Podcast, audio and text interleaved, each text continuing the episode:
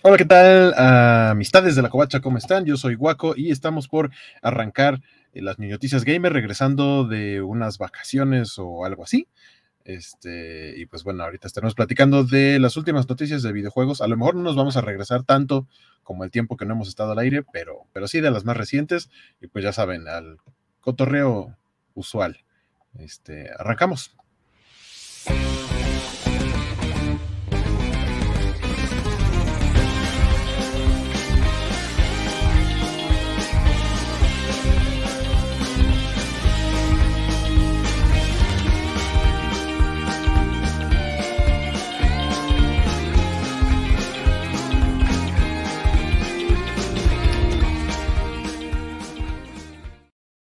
Se me olvidó por completo echar mi monedita, así que, este, bien. Ahí está la monedita. Y ahora vamos a echar la otra monedita para que entre mi compañero en fechorías en este programa. A ver, ahí está. Saludos, Jorge González aquí, bastante alegre de, de poder volver tras... Creo que estuvo padre porque nuestro eh, hiatus de hace dos semanas... implicó una gran experiencia para ti llamada la, este, la, la San Diego Comic Con y una gran experiencia para mí llamada la función de la mejor película del año, Slam Dunk. Entonces, eh, sí, esa es la razón por la cual no, no pudo haber este programa la, la vez pasada, y, pe, pero creo que se, se, podrán perdonarlo, ojalá puedan perdonarnos, audiencia, y ojalá aparezcan aquí este a manera de, de otorgarnos el perdón. Pero sí, hay mucho de qué hablar, sobre todo hoy en la mañana fue de... Oh, eh, pero ha habido noticias, ¿no? Saludos a Alejandro Guerra, que ya llegó, por cierto. Dice, ya llegué, mis ñoñoticiosos, a ver qué nos trae el Ivo y sus mods desnudos de Chun-Li, que no. Eh, lo que sí es que... por ahí vi que el Street Fighter seis tiene, no sé si ya estaba o alguien se lo puso o qué, pero me salió apenas hoy este traje retro que es como el Unitardo de Chun-Li, que, que, que de hecho creo que es una de las versiones que aparece en, el, en su modelo de Fortnite, que la verdad se ve bastante bonito. Eh, y, y, ¿Y qué traen con los mods desnudos? En Baldur's Gate, al rato platicamos, en Baldur's Gate pueden andar así y no es un mod, así es el juego. Así es el juego, sí, sí, la gente está diciendo que no, no, no entienden dónde aplica y dónde no aplica o cómo se supone que, cuál es la vara a medir. Yo debo decir que tampoco yo, pero es, soy un malo intended. Leyendo sutilezas, ¿no? Pero, ah, ok, este, no lo había pensado así, pero venga, este, si eso nos va a dar un clip, venga, pues, este... Sí, saludos a Fernando Cano también, que ya está por acá con nosotros. Saludos, Fer Cano, muchas gracias por andar por acá. Este, ahorita, ahorita voy a cerrar mi ventana porque regresó Batman. Y para quienes sepan algo del lore de, de mi estancia, Batman es el perro de mis sobrinos, que ya se había ido a vivir a una casita en Cuernavaca, pero regresó y está en la azotea y ladra mucho.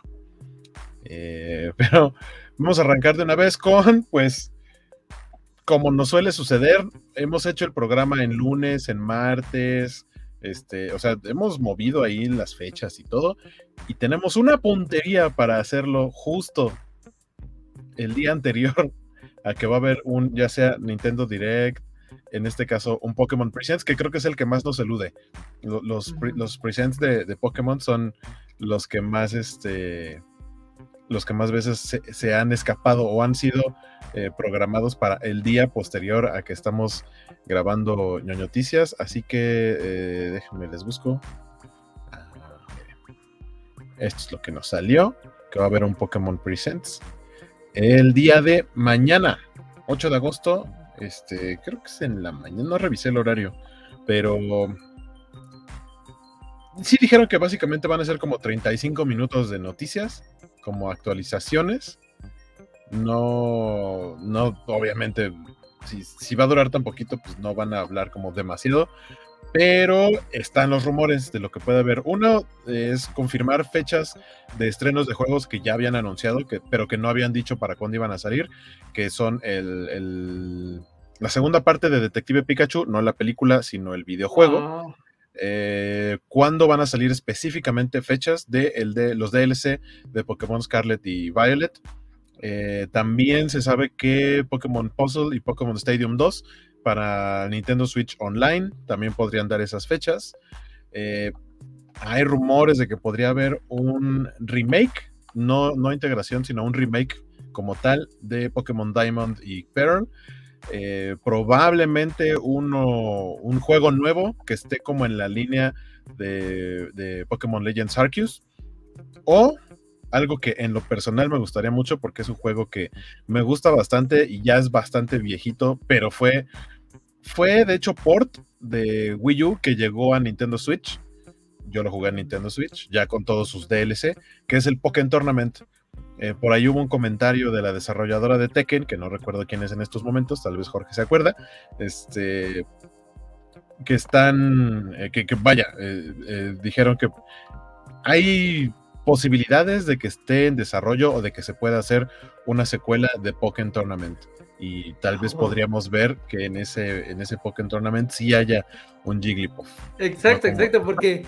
Es que cuando salió yo estaba muy emocionado de, uy, peleas de Pokémon y no son por turnos, es lo que he esperado toda mi vida. Está Jigglypuff, o sea, es como, o sea tenías otra, o sea, hay como tres mainstay, o sea, es Mewtwo, Pikachu y Jigglypuff de siempre en Smash, pues debería de haber estado ahí, ¿no? Era Namco, por cierto, bueno, cuando, cuando los tiempos de Tekken era Namco, pero ya no sé con quién está... mezclado en estos días, Bandai, ¿no? Pero... Es, debe ser Bandai Namco, Namco, no estoy cien por ciento seguro. Uh-huh, uh-huh. Sí, pero bueno, me emocionaste, o sea, cuando dijiste, no, pues Pokkén, dije, bueno, va a volver, pero sabemos cuál es la desventaja, pero cuando dijiste secuela, pues, o sea, en una de esas, mañana yo me ando desmayando como mister Max, que ya no nos ve, pero lo, lo seguimos honrando por acá. Por aquí anda don Spider Gamez a través de Twitch, dice buenas noches, ojalá y saquen el Pokémon World, donde podremos jugar todas las regiones en PlayStation cinco, voy bajo, bajo con las expectativas esta vez. ¿Qué? PlayStation cinco, lo, órale pues. Este, también nos dice, dice que ahí viene el remake de Black and White, con todo y Omar Chaparro y Rafita de entrenadores contra Perico. Ese es chiste de señor. O sea, si bien Black and White es un programa más... para acá, menos viejo que otro rollo, y que era como del estilo, este, de, también es un programa pero viejo. Qué tan menos viejo, eh, porque... No mucho. O sea, sí, no, no, incluso en una de esas, eh, otro rollo acabó después. ¿Qué dice Alejandro Guerra? Ah, Alejandro dice, menos vale fue me ando desmayando y no me ando desnudando porque Jorge hizo una pausa entre sílabas muy prolongada.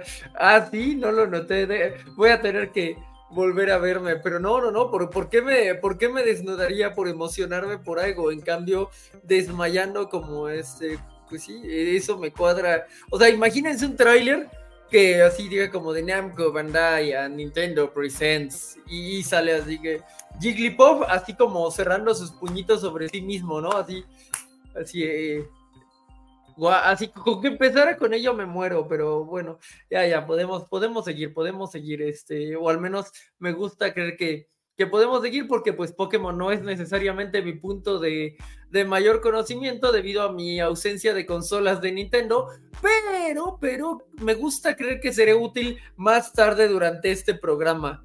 Eh...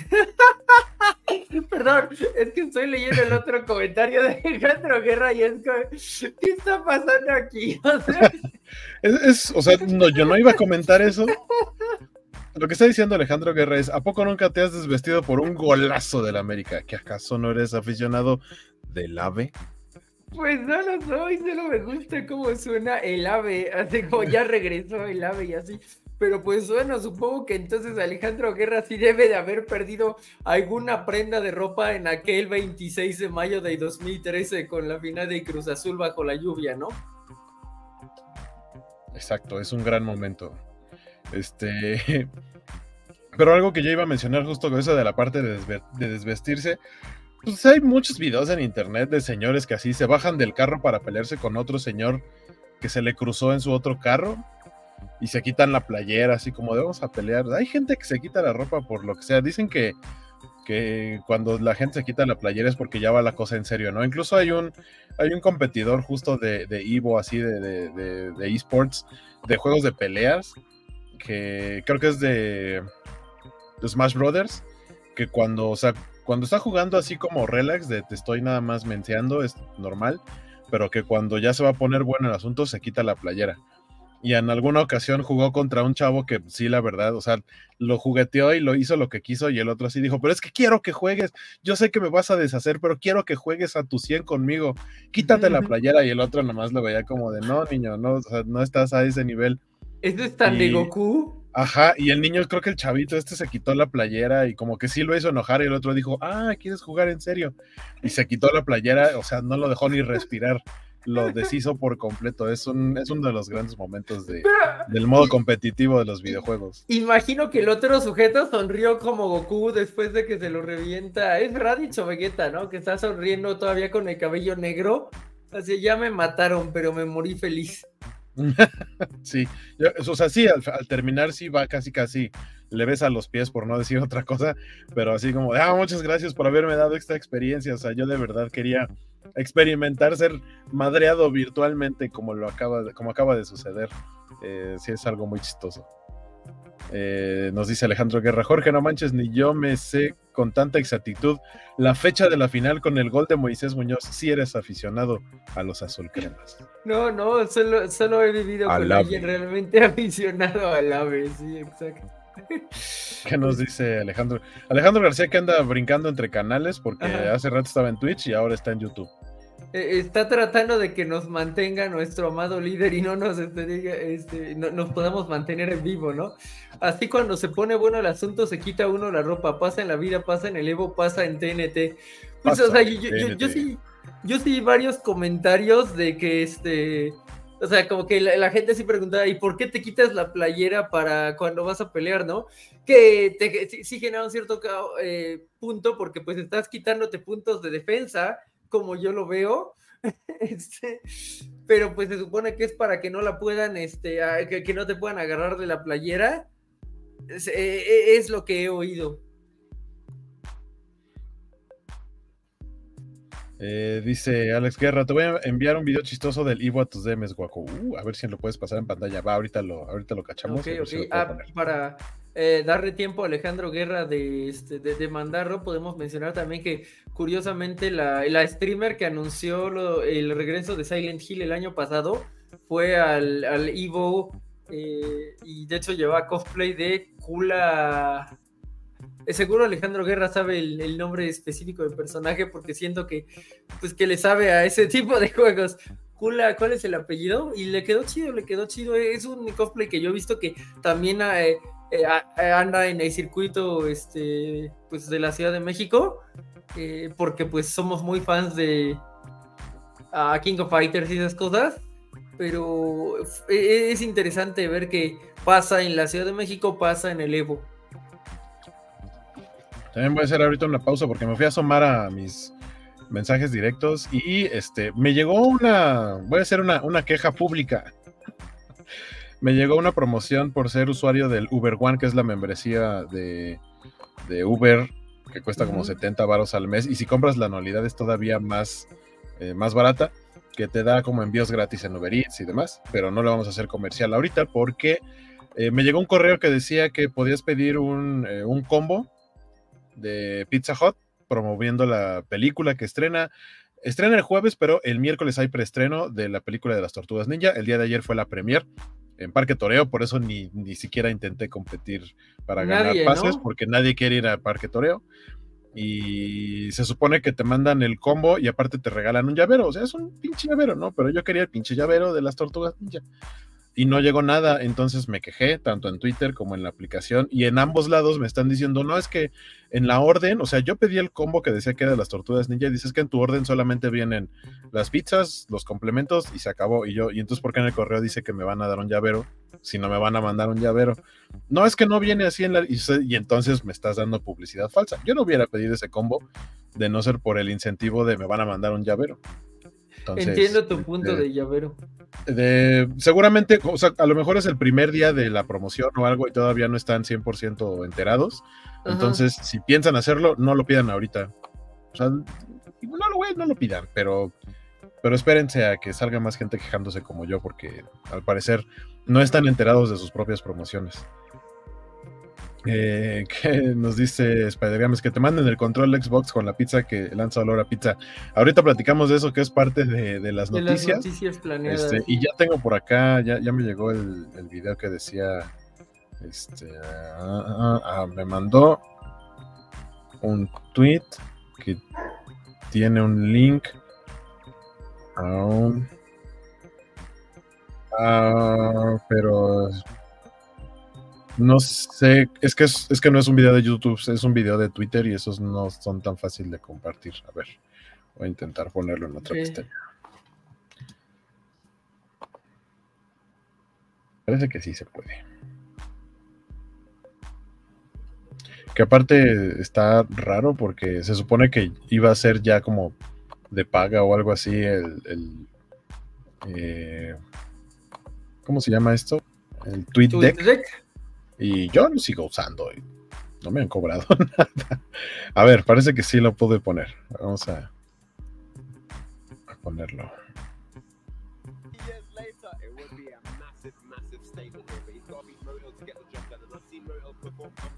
Ay, Dios santo. No creo, ¿no? Bueno, eh, pues es un video de la competencia, ¿no? No, no, no, tener... pero es que, pero es que, pero es que ese competidor tiene una manta encima y no parece que esté jugando. O sea, sí parece que está jugando con una palanca, pero no con la palanca del... Sí, sí, no, no, no, no está... Pa... Sí. ¿Por qué? Por, por... Ah, o sea, entiendo el sentido de ponerse la mantita, que es un... O sea, los jugadores Ajá. sí pueden ver como de reojo... Y un jugador muy hábil y con, con suficiente habilidad, así como para voltear muy rápido, podría darse cuenta, adelantarse a qué tipo de movimientos está haciendo su competidor.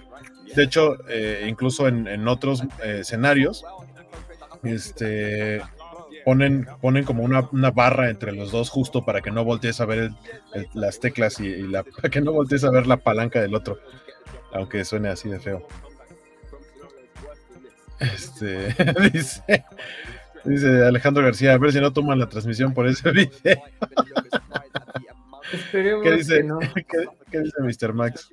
Dice, ay, güey, gorditas de nata, perdón, noticias, ok. No sé por qué gorditas de nata, pero ya, ya tuviste tu mención, eh, mister Max, aunque no hayas llegado a, a checarla, este, ya tuviste tu mención. Está, está raro porque básicamente tendría que...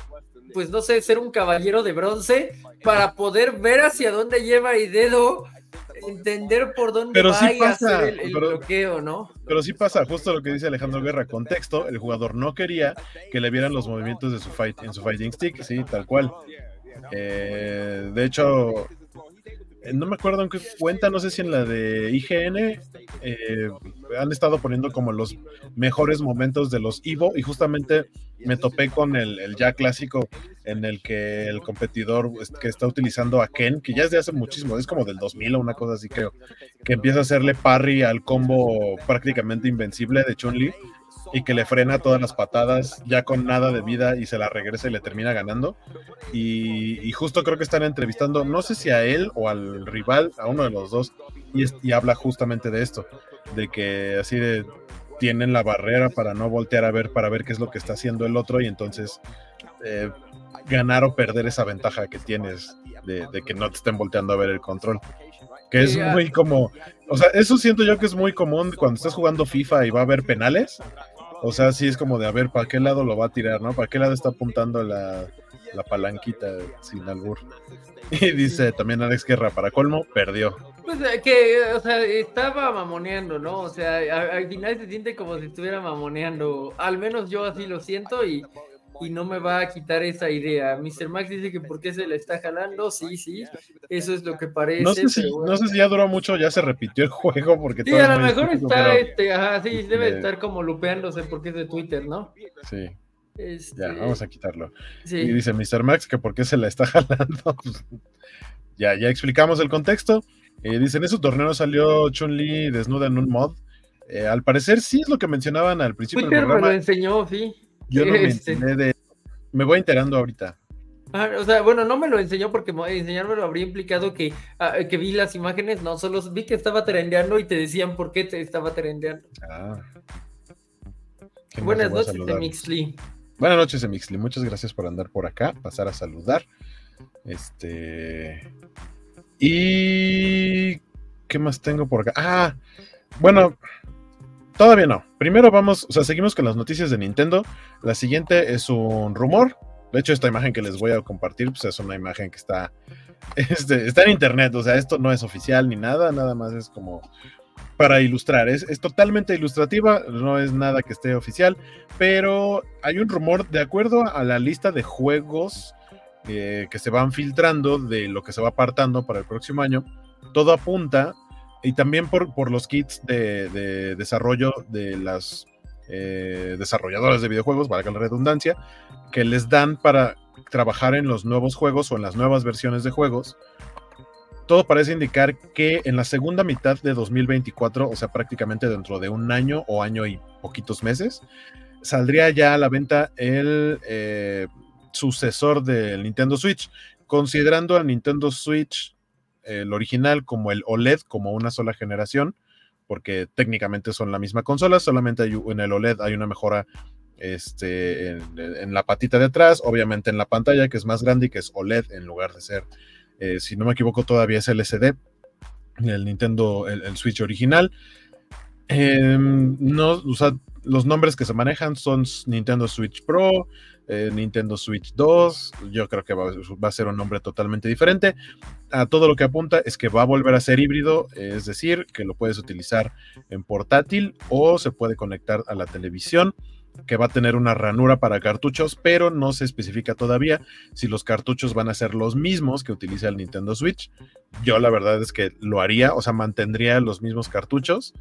Eh, y pues ya, básicamente esas son... Ah, ah la, la, el otro dato que, que incluían es que también se dice que la pantalla va a seguir siendo L C D, por lo menos en esta primera versión, para abaratar costos, porque si no sería una consola muy cara y probablemente les afecte en ventas. Entonces es muy probable que vaya a salir una versión L C D y después a lo mejor algo parecido al Nintendo Switch O L E D, pero, pero bueno, ya tendríamos consola nueva de Nintendo eh, actualizada para más o menos dentro de un año. Por lo tanto, yo creo que le estarían anunciando antes de que acabe este año, para que vayan ahorrando y vayan este, ajustando sus presupuestos y sus carteras para eh, dos mil veinticuatro.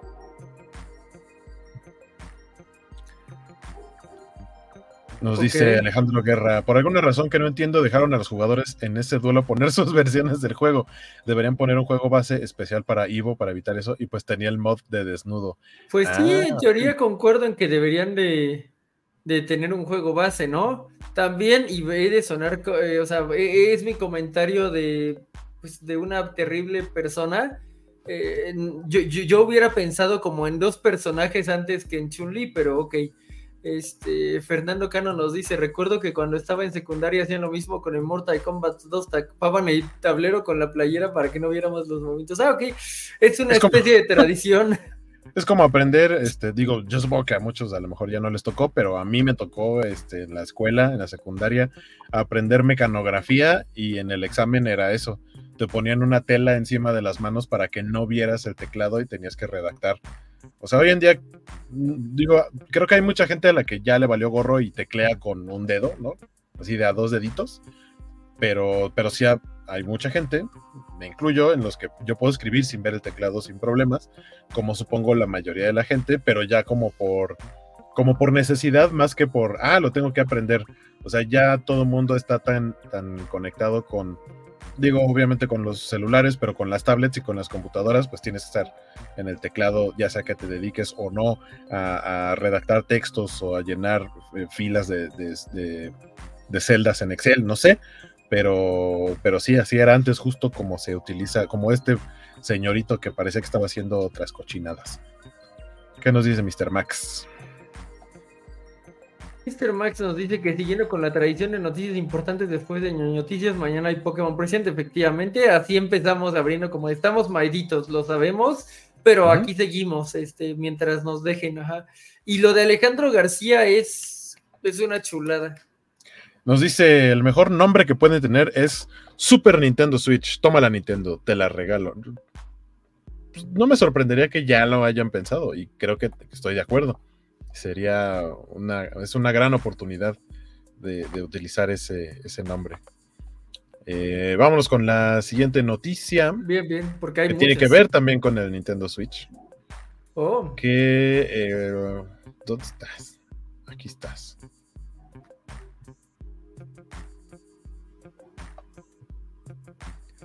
Where are you? Ah, sí, sí tiene que ver con la Nintendo Switch.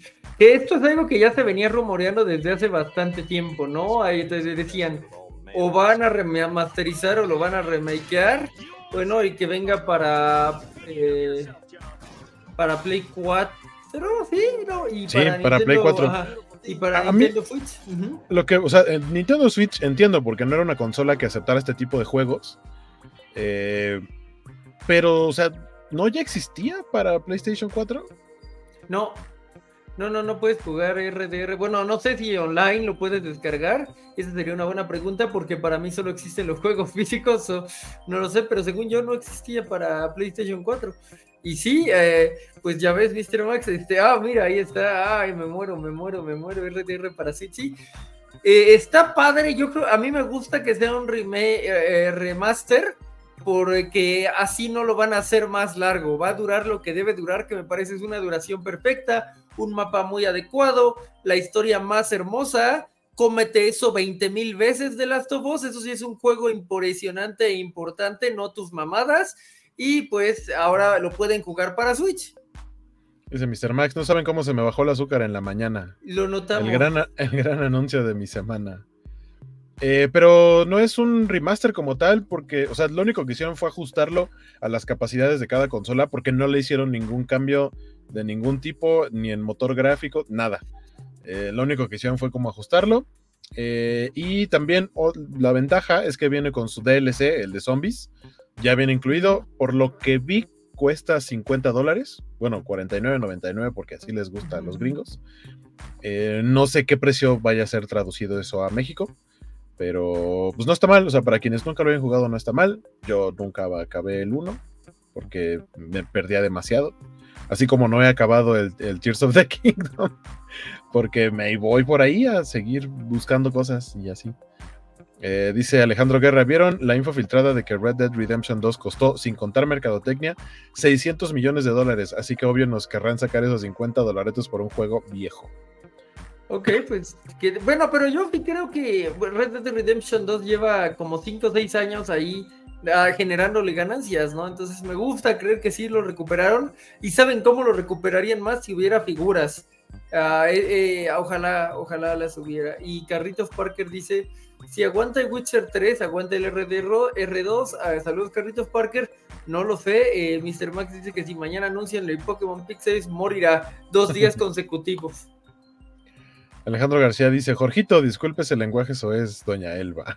Ay, no sé qué dije, pero me disculpo. Ah, sí, ya, ya, claro. Lo de claro, esas mamadas, sí. Sí, sí, sí, ya, ya, Carritos... ya sé por qué lo dije, sí, perdón, Car... perdón, perdón, doña Elba.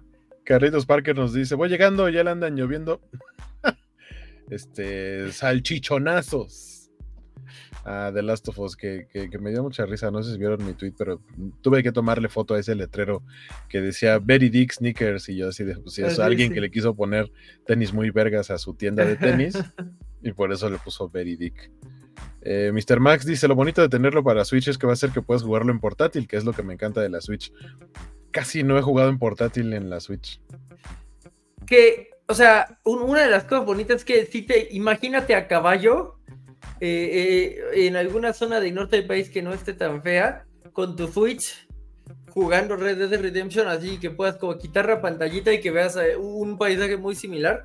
Uf, ahí está el comercial, Rockstar, ahí está el comercial.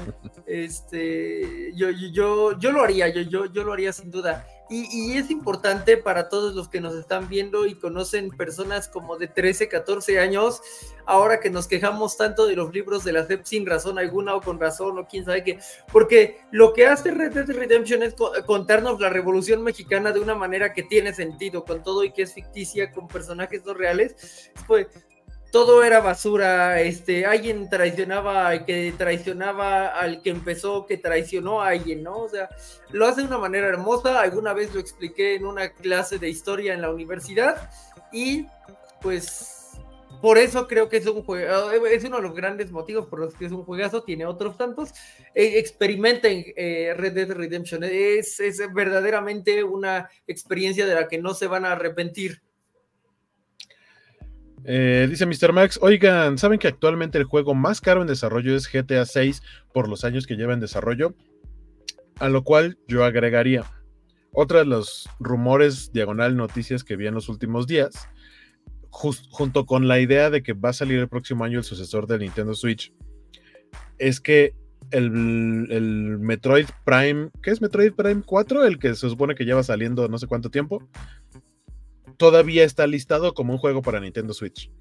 Vaya, no es que cuando salga una consola nueva en automático dejen de salir para las anteriores, porque sabemos que no es así, sobre todo en las últimas generaciones, pero, pero o sea, creo que tiene todo el potencial para hacer este juego inicial de la nueva consola, pero que también vaya a salir para, para Nintendo Switch. Eso creo yo que da una como ventana de salida, como de ya llevan mucho tiempo esperando, pero eh, seguramente llegará más pronto, o sea, de, de lo que podría esperarse, porque ya mucha gente perdió la esperanza y dice, no, esto ya no va a salir, pero podría ser que salga el, el, el próximo año, que lo anuncien este mismo año, ya que ya den una fecha de salida. ¿Qué dice Alex Guerra? Sí. Dice Jorge Vila y que estoy haciendo una rifa de puñetazos y tú tienes todos los boletos de Last of Us. Yo creo que eh, en el campo de lo, del gaming, pues sí, o sea, en lo que se convirtió en Naughty Dog, sí, porque totalmente. Tiene, porque tiene más boletos en otras áreas, o sea, él no pone sí. todos los boletos en un lado, sino que los divide por, por áreas, sí, o sea, películas, ya, ya, ya. series, anime... Sí, sí. Dice, yo hago, dice Jorge, yo hago rifas por separado. Exacto. Eso, no pongo eso. Todos los huevos en una canasta. Eh, nos dice, sin albur, dice Alejandro García, ahora sí van a poder jugar el juego que es casi el Ciudadano Kane de los videojuegos si no existiera.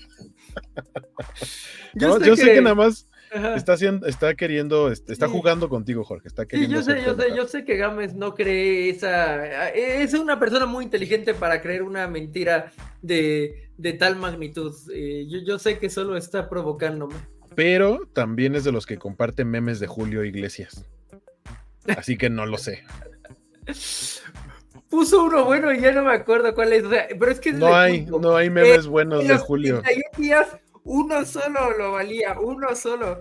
Este, eh, ah, pues es que era de Roddy, no sé por qué, pero era de Terrence Howard, no me pude resistir, pero lo puso, lo puso. Eso, eso era el único que lo valió a los treinta y un días. Entonces, pues sí, sí, sí entiendo tu punto. Quiere, de todos modos, quiero mucho a Gamez y quiero creer que, que, que no caería en esa mentira y solo está, este, eh, pues sí, eh, provocándome. Está de picapleitos, dirían por ahí. Eh, les voy a poner el siguiente tráiler de la siguiente noticia, que para mí fue un ya te tardaste demasiado en comprar este juego, que es Street Fighter seis. Anunció su colaboración con las mismísimas tortugas ninja. ¿Eso? Me encanta, adolescentes, porque significa que puedes poner a pelear ahora a las tortugas con algunos de los personajes de Mortal Kombat y todo D C a través de Injustice dos y con los Street Fighter, o sea, esa variedad, no manches. Sí, me gustó mucho. Está muy padre el diseño que les pusieron aquí, pero la verdad es que el diseño de, que le pusieron en Injustice se veía súper bonito. Bastante, bastante realista. Dice el anuncio disponible el ocho de agosto, o sea, ya esta misma semana. Eh, mañana, creo, ¿no? Mañana, sí, estamos a siete. Ya mañana disponible. Eh, quiero suponer que es un D L C gratis o algo así. No sé si es... No sé si es temporal, o sea, como tienes hasta tal fecha para reclamarlo, eso sí no lo vi. O si cuesta algún extra... ¿Alguien sabe que nos pueda decir? Porque nada más vi el anuncio, pero no vi esas especificaciones.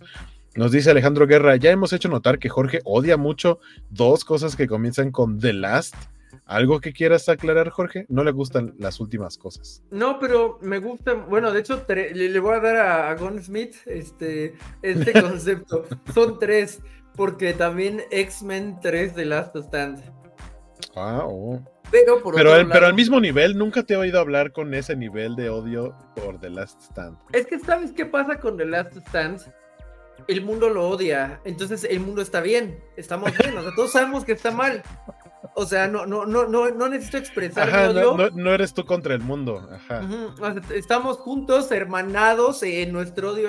O sea, cuando salió, yo sí me fui a un foro, porque en esto solo había foros, y fue como de, ¿qué le hicieron al personaje de Rogue? Dios mío, así de, ¿Cómo pudieron, no? Eh, pero, pero ahora sabemos que Rogue va a ser Emilia Clarke en el M C U. Y eso significa do, cast dos de dos God, ¿no? Este, entonces vamos, va, vamos bastante cool. Eh, pero por otro, que también quería decirle a Alejandro Guerra que me gusta The Last Samurai. Mm, y nunca he, jugado, he terminado de Star Ocean The Last Hope. Pero espero algún día jugarlo y que, y que me guste. ¿Has jugado Spyro? Spyro sí es, ¿no? The Last Dragon, creo se llama. No mm. recuerdo si es The Last Dragon, pero, pero quiero... Sí, bueno, de Play uno en su momento estaba, estaba lindito, lo, lo, lo recuerdo. Este, como por alguna razón yo, yo, yo lo relacionaba con la película de Corazón de Dragón. ¿Mm? Así como se, sentía que era un dragón que había... este no sé, nacido después de la muerte de Dragón o algo así, no sé, no sé, uno es muy niño y se hace sus viajes. El, el último samurái con Mel Gibson, el último de los mohicanos. También está cool, también está cool. Ahí está, ya, ya llevamos una... Bueno, algo exacto, es, es lo que balanceado. Quería este, eh, sí. explicar, este, eh, que, o sea, cosas que odio mucho, también hay cosas que me gustan, digo, no se me ocurre ahora mismo una cosa que diga, ah, la amo, ¿no? O sea, por ejemplo... Pues estas cosas, Red Dead Redemption, eh, Bioshock, eh, Slam Dunk, the, the First Slam Dunk, que estoy bien curado, odio las cosas que van de las, pero es que The First Slam Dunk, bueno, este, Dunk, cosas así, ¿no? ¿no? No se me ocurre una que ame mucho que tenga The Last, pero la voy a estar buscando eh, a ver si, si aparecen. Carlitos Parker dice, siempre que veo este programa terminando irremediablemente ju- termino irremediablemente jugando The Last of Us. Eh, esto es muy raro, Carlitos Parker, pero pues ok, está bien. ¿Qué, qué, ¿Qué se le puede hacer? Me gustaría que terminaras jugando Bioshock, pero ¿qué se le puede hacer? ¿Qué se le puede Spider hacer? Gamez, Spider Gamez una vez más de picapleitos diciendo gracias por ser el último de nosotros que apareció ese meme, Jorge. Lo hice pensando en ti. gracias, gracias, este... Terminó ajá, su corrección. ¿Cómo que Jorge y mi papá me llama Gorsmith y si va a subir cuentos feos? Sí. Pero, sí, pero, sí. pero, o sea, así está tu nombre en redes sociales. No, ya no, ya no. O sea, es que se me quedó desde, desde el principio, porque fue de Gunsmith, lo, las gatitas arman una balacera. ¡Oh! Por eso se llama así. Ah, todo tiene sentido para mí. Y mister Max. mister Max dice que... el último samurái es Tom Cruise. Ajá, por eso. Uh-huh, uh-huh. ¿Dije otra cosa? Dije Tom Cruise, ¿no? Sí, creo que dijiste otro nombre, pero ya no recuerdo qué nombre pudo haber sido. Bueno, pero sí estaba pensando en Tom Cruise. Uh-huh. El último gran héroe, maravillosa película. Sí, me gusta, me gusta mucho uh-huh. El último gran héroe. Sí, y no me, y me parece un gran comentario este de mister Max. X-Men, primera generación. Uh-huh.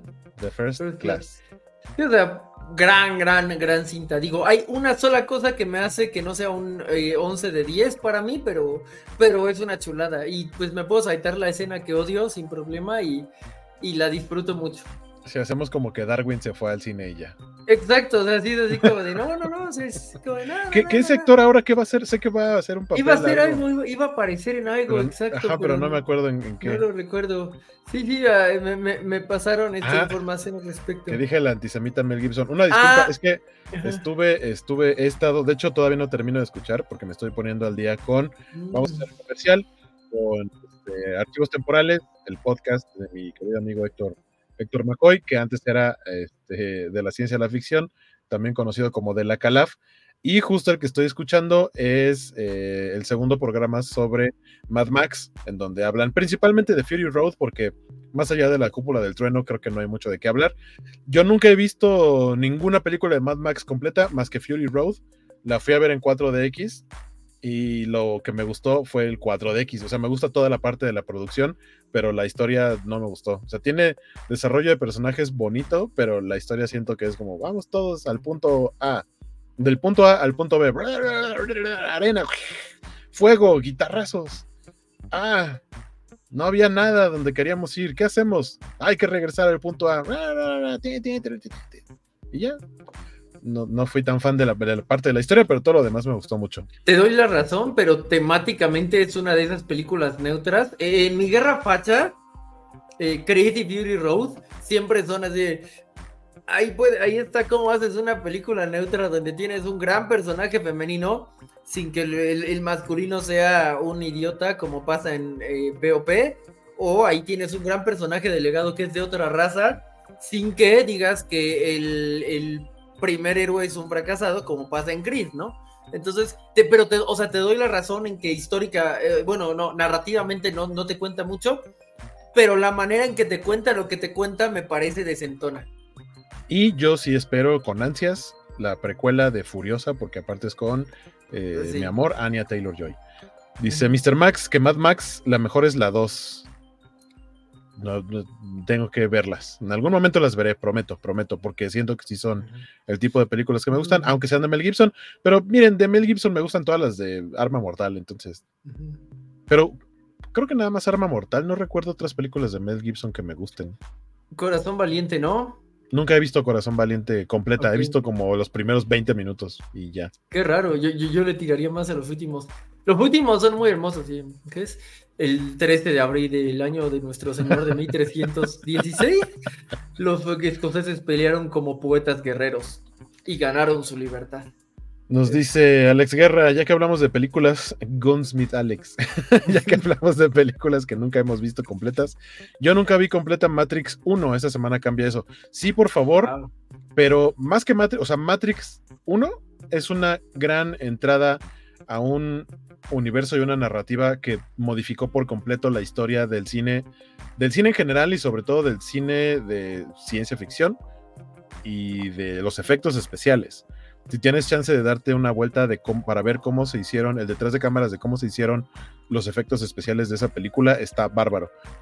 Pero más allá de Matrix uno, ve Animatrix. Animatrix es de las cosas más hermosas en cuestión de animación y sobre todo tratando de, de explorar más de este universo de The Matrix. Uh-huh. Es, es, es fantástica.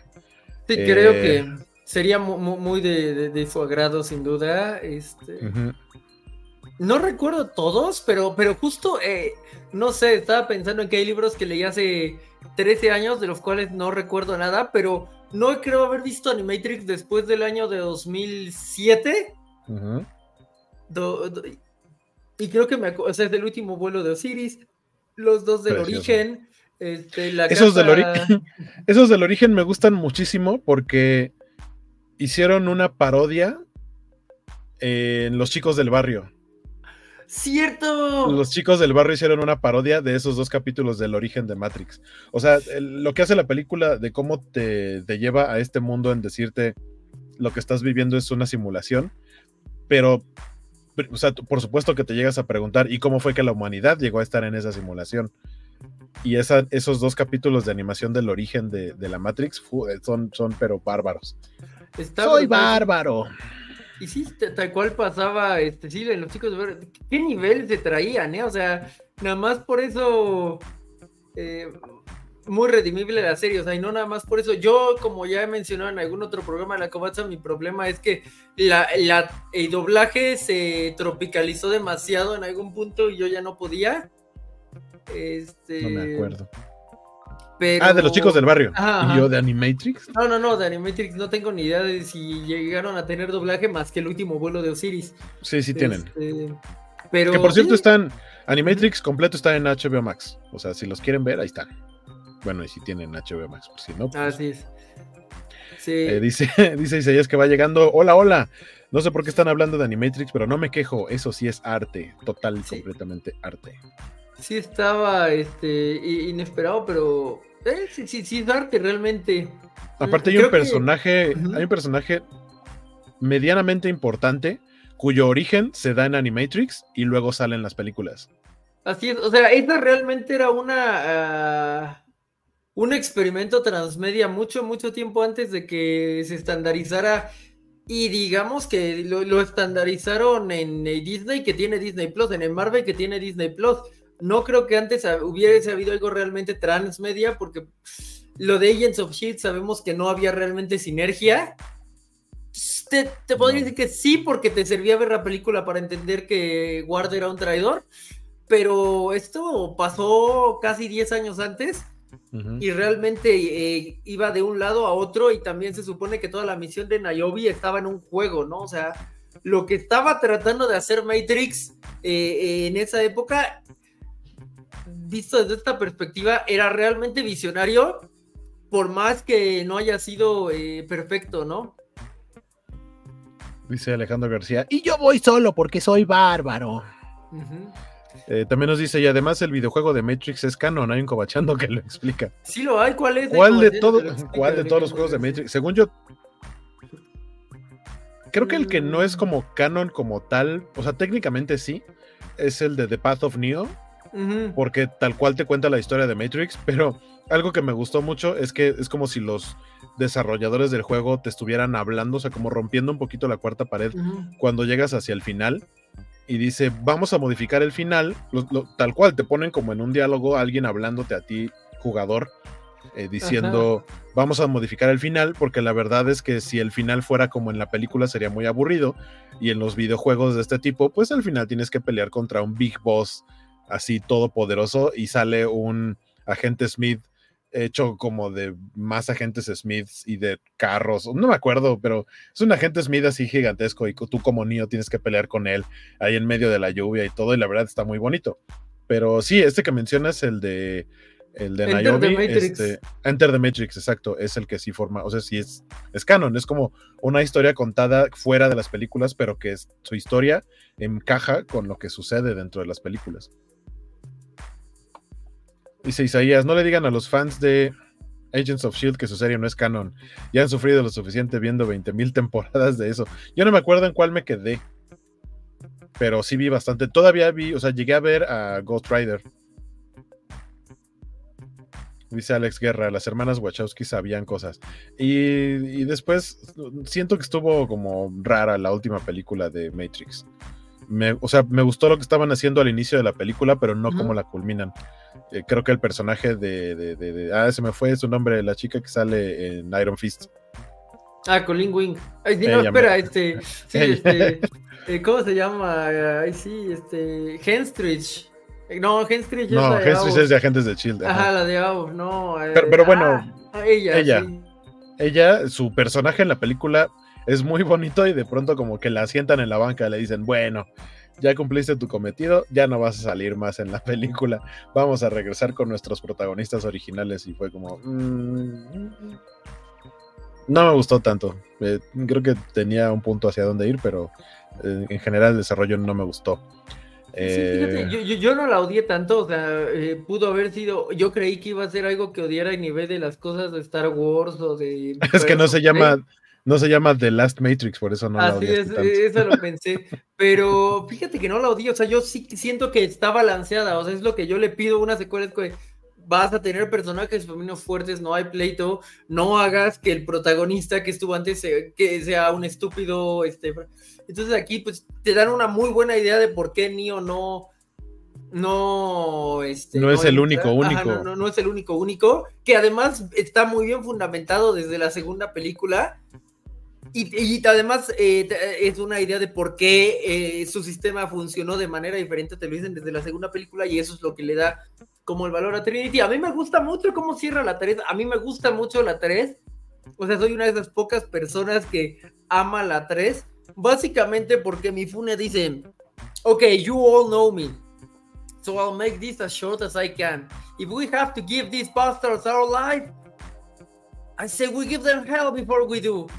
Que también tiene mucho que no la veo, y es una escenota, o sea, nada más por esa escenota de las máquinas, es como, ¿cómo puede alguien odiar esto? O sea, ese es lo, eso es lo que me pasa, es como, o sea, sí, sí, Neo, la pelea de Neo puede estar fea, aunque durante diez años fue lo más cercano a una pelea de Superman que tuvimos. Sí, estoy de acuerdo.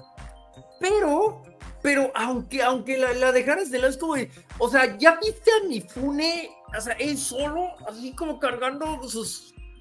O sea, es... es hasta oh, durante diez años fue lo más meca que tuvimos en live action hasta que llegó Pacific Rim, o sea, sí. Matrix Revolutions haciendo todo durante diez años, ahí jodeando todo. Sí. Dice Isaías, yo amé la cuatro de Matrix, pero sí está bien rara y dispersa. Sí, yo, yo tampoco la odio, o sea, eh, si me dijeran vuelvan a ver, sin pleito la vuelvo a ver, lo que no va a pasar con otras cosas, ¿no? Y nos dice Carlitos Parker, ¿qué? Que, by the way, nunca había jugado equis com y me vició. Yo no he jugado oh. equis com. Es qué el que bueno, tiene que la cara de un marciano en la cubierta, creo que sí, ¿no? Mm. Eh, no, ah, bueno. Esto, esto de aquí que les voy a poner. Esto es sí. una. No lo encontré en, en video de YouTube como tal, sino que es un. Eh, es un short, o sea, básicamente es un TikTok o un reel. Los YouTube Shorts. Pero para que vean esto, justo de lo que platicaban hace rato, de el control de las tortugas ninja que huele a pizza.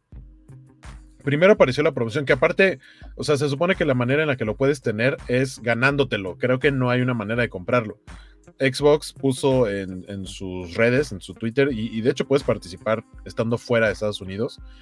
Eh, tienes que pues, básicamente retuitear eh, cualquiera de los tweets de Xbox que tenga cierto hashtag que tiene que ver con las tortugas ninja de Mutant Mayhem.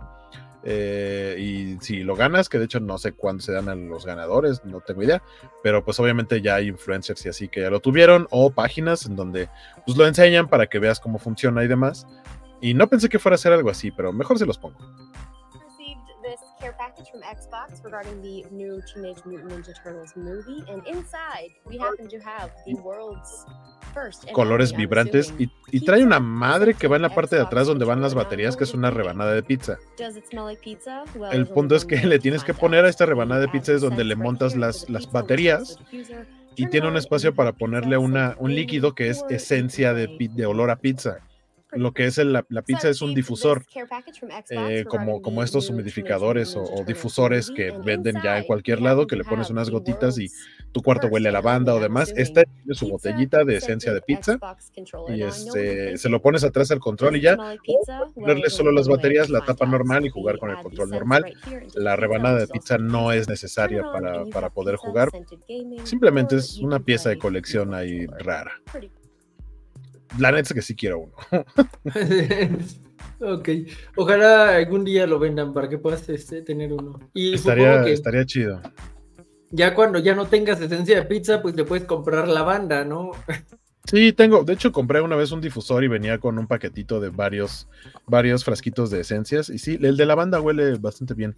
Es uno de los que me gustó. Eh, dice Isaías, ¿quién para vapear con el control de pizza? No, es para que salga de las, no para que te las agarres la pizza y no, o sea, no, así no funciona. Eh, dice Carlitos Parker, ese mero está para PlayStation cuatro y aproveché, es un juego de estrategia en tiempo real. Órale, oh, wow. el, el de se, se refiere a XCOM y yo, está para PlayStation cuatro, pero ahí dice que es control de, de Xbox. No, el, el juego XCOM.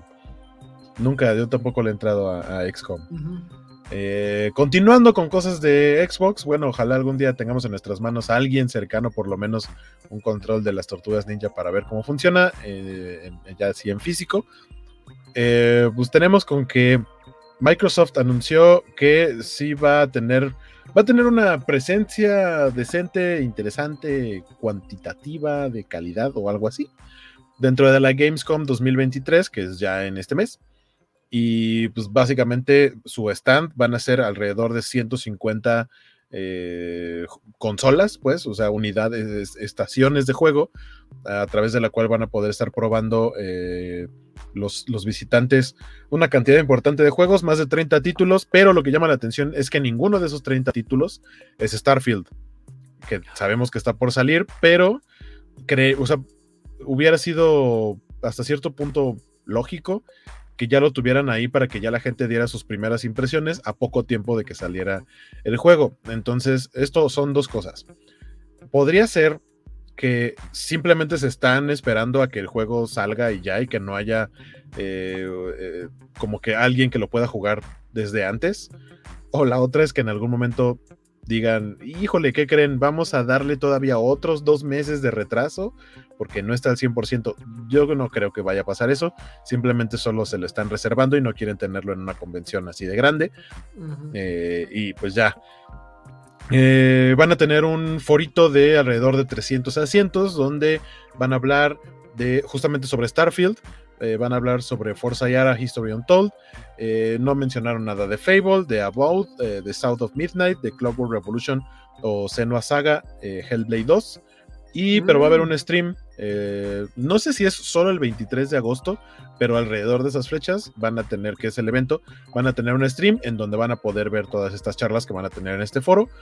Y pues ya, eh, van, a, van a tener presencia importante, que por cierto es algo que yo extra, extrañé ahora en la Comic Con de San Diego, porque durante bastantes años, digamos que el apartado de videojuegos, si bien no era algo muy imponente, sí sabíamos que hasta el fondo estaba el, el lugar de videojuegos y vamos a encontrar, o sea, todavía existe, pero ya, eh, por ejemplo, yo entré a, me formé como cuarenta y cinco minutos para jugar Exoprimal, que Exoprimal ya salió, o sea, ya tiene rato, nada más era formarte para jugar un ratito y terminando de jugar tu ronda te regalaban un pin. Eh, muy bonito, muy sencillo, pero muy bonito.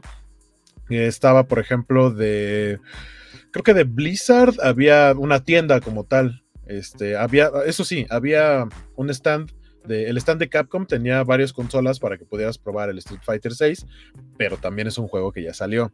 Eh, el stand, lo más cercano que había de Electronic Arts, porque ni siquiera era Electronic Arts como tal, era solamente un stand del videojuego de Star Wars Outlaws, eh, en el que lo que tenían era una pantalla enorme, en donde tenían un loop De, de, del camino a través del cual va la protagonista en su, en su speeder, y tenían la réplica del speeder en la cual tú te podías subir y te grababan un video de unos segundos para que pareciera que tú estabas ahí montado en, la, en, la, en el speeder y, y caminando, bueno, no caminando, andando ahí en el camino.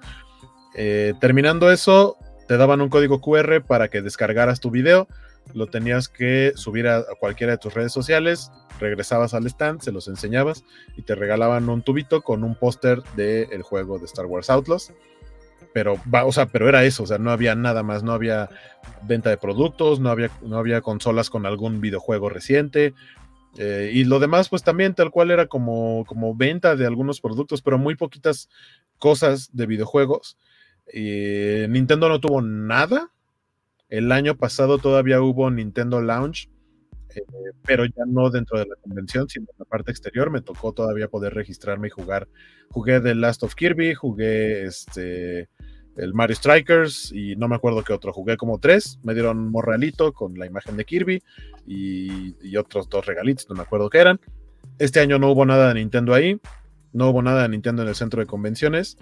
Y, ah, bueno, había de Bandai, estaban jugando este de Naruto Ninja Storm o una cosa así, que ya es como la versión más reciente de ese juego.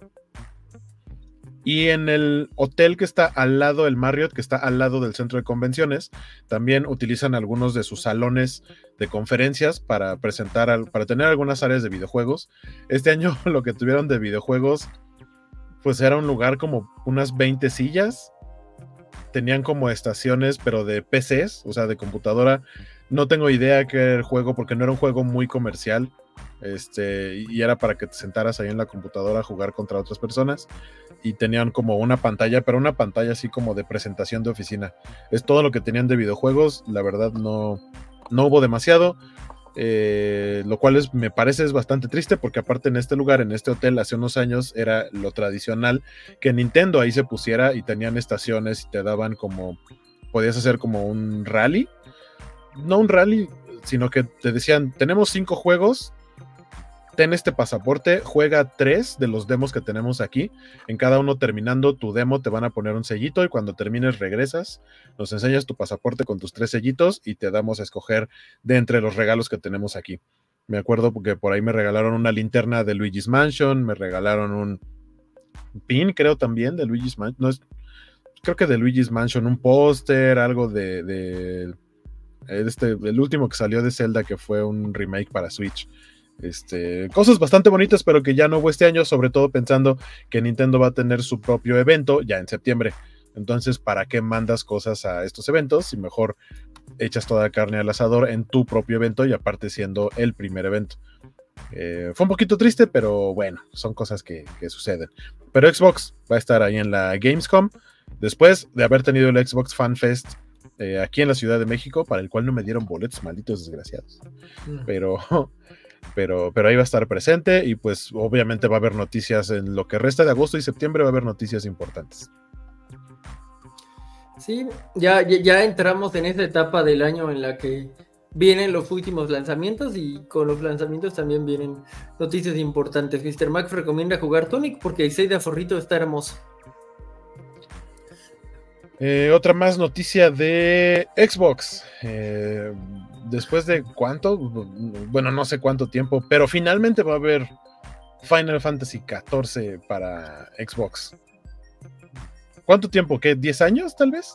Bueno, depende de cuál de los dos Final Fantasy catorce estés contemplando, porque efectivamente ¿Qué? ya tiene bastante que este que salió Final Fantasy catorce, pero lo importante fue el lanzamiento de A Realm Reborn, que básicamente arregló un problema eh, de descenso constante de suscriptores y lo puso en el mapa de una manera definitiva eh, y lo ha mantenido ahí, entonces y no, lo ha mantenido ahí y ya no lo, lo, lo puede mover incluso para Xbox, ¿no? Entonces, pues sí tiene bastante que, que, que salió. Aquí lo interesante sería saber cómo va, bueno, yo supongo que va a estar eh, hospedado en servidores totalmente distintos y que nunca te vas a cruzar con los que ya tienen rato, porque pues la diferencia de mundos debería de ser considerable, si entiendo bien algo de los MMORPG. Ahora sí que eso está fuera de mi... sí, así que... está fuera de mi radar. Yo de Final sí. Fantasy nomás me acuerdo que fui a ver la película este, Spirits Within, uh-huh. y vi Abby, que este Kingsglaive.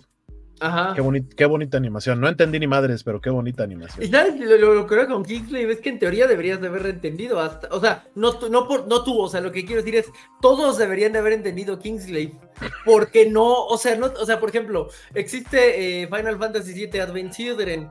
Cuando tú ves Final Fantasy siete Advent Children es que, ¿qué carajos está pasando aquí?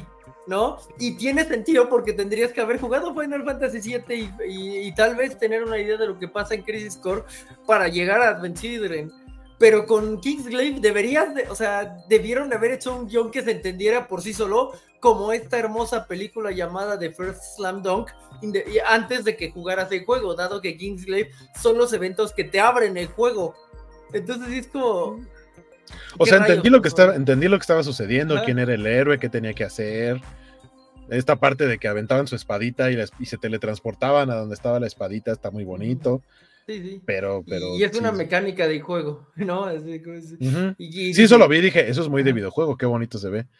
Dice sí. mister Max, ¿es cierto que las ventas de Fantastic Four no eran lo que esperaba Square Enix? No es cierto, Final pues, Fantasy. Ajá, pues, sí, no. de hecho, de hecho, nota reciente de apenas uh-huh. unos días que, me, que por ahí vi, es que las acciones de Square Enix bajaron. Eh, no, no, es, no están teniendo un buen momento en cuanto a cuestiones financieras. Eh, y sí tiene que ver con lo de las ventas que esperaban de Final Fantasy. Que está raro, porque en realidad a Final Fantasy dieciséis le fue bien. Lo que pasa es que pues eh, tal vez eh, es un poco de lo mismo...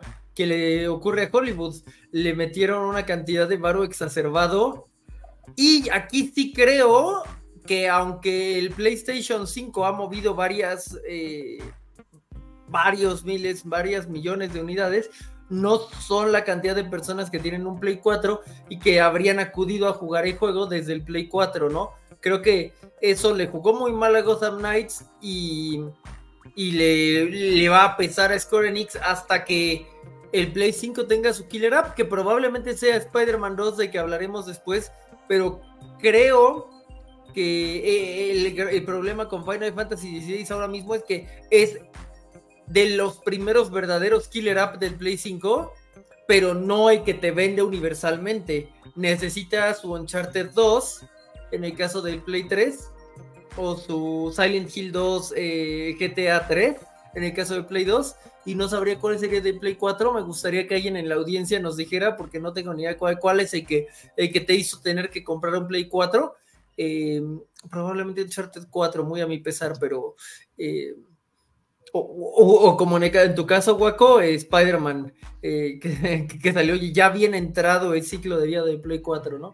Pero creo que eso es, lo, ese sí. es el problema que, que tiene Square Enix. O sea, es una chulada de, de juego, pero no hay suficiente gente con el Play cinco ahorita como para que les salgan, les salgan las cuentas que querían que les salieran, ¿no? Nos dice Alejandro García, sí, o sea, sí vendió bien, pero esperaban una cosa que rompiera. Luego dice Marvel's Spider-Man, es como se llama el juego, y dice Isaías, es que también Square Enix saca como un millón de juegos por minuto y ya ni sabes cuándo sale cada uno. Dice Alejandro García, Bloodborne, God of War y Uncharted cuatro. Ok, sí, sí, le, le, le, le creo bastante a Alejandro García en ese aspecto.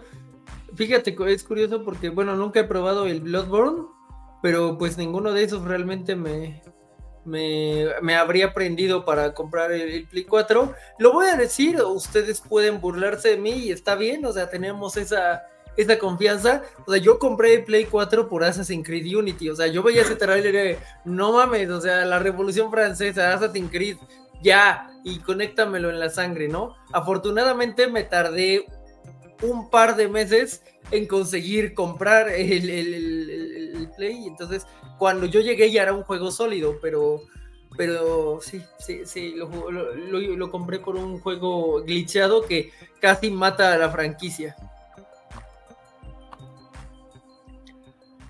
Eh, déjenme, les pongo la siguiente nota que platicaba con Jorge que no le entendía así como muy bien qué era lo que estaba sucediendo. Ah, sí. Pero eh, porque yo busqué Modern Warfare, o sea, vi un anuncio que decía Modern Warfare tres sale el diez de noviembre, uh-huh. Pero resulta que estaba disponible para Xbox trescientos sesenta, entonces no entiendo mucho de esto, pero pues eso decía la noticia, ¿no? Que, que Call of Duty Modern Warfare tres sale el diez de noviembre, pero no sé si es un remake, remaster. Eh, son remasters eh, de, de los tres Modern Warfare que fueron como pues parte de los Call of Duty más pegadores en cuanto a modo historia, diría yo. O sea, funcionaban muy bien en el online, pero el modo historia, sobre todo del primero, fue muy eh, bienvenido. Ya de tercero ya tenía como muy mala vibra. Aquí lo que me llama la atención es que procedan con justo sacar Modern Warfare tres, que se trata de una guerra eh, pues, eh, en donde Estados Unidos contra Rusia, ¿no? Sobre todo de una invasión Rusia, rusa en primer lugar, lo cual no ha sucedido a, a Estados Unidos al menos, pero eh, si íbamos a quejarnos de lo incómodo que era Secret Invasion, pues yo también creería que Modern Warfare tres es bastante incómodo en este momento de tiempo. Sí, pero y ya ves dice, que a, uh-huh. a, a, la, a la gente, a nuestros vecinos del norte les gusta ser incómodos. O de plano este, quieren ser incómodos, ¿no? O sea, tienen como ese sueño, ah, sí, si nos pudiéramos meter en la guerra con Rusia, esto es lo que haríamos, ¿no? Sí, eh, siento que va un poco por ello. Yo me jugué los tres Modern Warfare, el primero lo recomendaban mucho y llegó a mí como varios años después. Algo muy curado es que el primer Modern Warfare es de dos mil siete, yo siete años después, en dos mil catorce, lo jugaba online un montón, eh, los servidores estaban llenos de brasileños y de latinos, lo que me daba una idea muy clara de lo que se había tardado en ser accesible un PlayStation tres eh, y el juego, y afortunadamente no cerraron los servidores, y bajo esta lógica de que ahora Xbox está abriendo los servidores viejos de, de Call of Duty, pues creo que tiene bastante sentido que haya más eh, Modern Warfare, pero de nuevo eso no, no hace que deje de ser incómodo. Alejandro García nos pregunta si es donde sale la parte del aeropuerto. Si no me equivoco, la parte del aeropuerto es en Modern Warfare dos. Es un poquito difícil diferenciar las tres partes. O sea, el primero es como que es más en el desierto y se siente más serio y dramático. El segundo empieza con el aeropuerto, que en realidad es una misión que no lleva a nada. O sea, si es de shock value por el shock value, Eh, se le reconoce esa época edgy de los juegos. Hay cosas que me gustan, hay cosas que no, porque literal la misión eh, no, o sea, la, la fracasas, no importa cómo la, la juegues. Y luego ocurre bastante en Brasil, en una jungla, si no me equivoco, y el tercero ocurre en África por alguna razón, y luego, bueno, primero en la invasión eh, soviética a Nueva York, luego en África, si no me equivoco, y después ya en Rusia cuando vas cazando hay que provocó esta guerra que era más bien como un general mercenario, no, no tanto eh, toda la, la parafernalia realmente rusa, ¿no? Eh, habrá que ver qué, qué tanto lo modificaron. El primero es el más, más bonito a, a, y entiendo que sí les hicieron cambios porque ya no está en el mismo engine, entonces pudieron modificar la historia un poco. No sé si ya le pusieron más cutscenes porque, por ejemplo, el, el dos termina con un diálogo bien badass, pero el diálogo bien badass se lo presentan frente a una pantalla de datos, ¿no? Y es como de, eh, ok, ta, en el, por eso podían sacar los Call of Duty tan rápido en, en aquel entonces, ¿no? Isaías nos dice, ¿qué? Dice, ah, sí, están reabriendo los servidores de los Call of Duty de trescientos sesenta, porque hay que ver quiénes sobrevivirían a la homofobia, misoginia y racismo de los lobbies de Modern Warfare dos. Eh, eh, era una época diferente, sin duda. Nos dice Carlitos Parker, a este ritmo vamos a tener un remake del Sekiro en un año. Eh, o un paquete de puro Medal of Honor Remastered. Y Medal of Honor era malísimo. Oh, vaya. Ese, eh, esos no los jugué. Eh, Casi último, no le he entrado a esos. El último Medal of Honor que jugué fue justo el que es de Afganistán, que está como basado en una operación real de Afganistán. Sí, es, claramente el, a los gringos les encantaba esa idea. Eh, no lo sé. Eh, y Alejandro García dice: tercero es donde empiezan en las favelas, matan a Ghost y al Bigotón. No empiezan en, según yo, las favelas hacen ahí dos, pero puede que esté mal. Según yo, Teresa empieza en una invasión en Nueva York.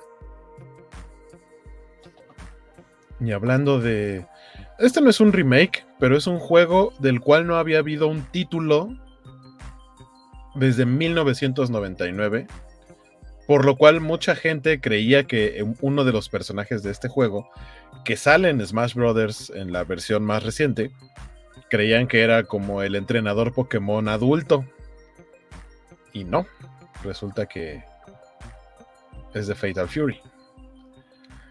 Y vamos a tener Fatal Fury City of the Wolves próximamente. Solamente dijeron en desarrollo. Por ahí se escuchan las, las voces de, de otros peleadores. Como, como para que la gente vaya identificando quiénes son los que van a regresar para el roster de, de esta nueva versión. Pero ya que se ven eh, los personajes peleando, solamente hay dos personajes que son este, el mismísimo Terry Bogard y el otro no me acuerdo cómo se llama. Pero pues vaya, creo que es bastante cool ver este tipo de, de juegos renacer un poquito de la nostalgia. Pero si estamos hablando que este, este fue una de las noticias en el Evo de, de, de recientes días. Eh, decíamos, tiene veinticuatro años que no hay un Fatal Fury, eh, entonces a ver qué tal le va, sobre todo pensando en que ahorita está el, hablando de la nostalgia, por algo Mortal Kombat uno es Mortal Kombat uno y el nuevo Street Fighter como que también trató de hacer algo diferente respecto a lo que venía haciendo, furiosamente en desarrollo, dice ahí, eh, próximamente el Fatal Fury. Concepto. Ahí está, Rock Howard, sí, es el otro personaje. Será secuela del Garou y Ryutenshi. Saludos, Ryutenshi, nos dice también eh, Rock Howard. Eh, ah, me quedé acá. Este ya lo puse. Dice Alejandro García: no, Carlitos, el Medal of Honor estaba chido, más cuando empiezas el día D. No sé, no he jugado esos juegos. Isaías dice: por cierto, hablando de los juegos de trescientos sesenta problemáticos, ¿jugaron Army of Two matando narcos? No le he jugado desde que salió, pero cuando recuerdo sí es definitivamente algo bien incómodo. No, ese no lo jugué. No, no. Mata, eh, Army of Two matando narcos. No, no sabía. O sea, llegué a ver Game of... Eh, bueno, Army of Two para, para Play tres, pero la verdad es que nunca le entré a ninguno.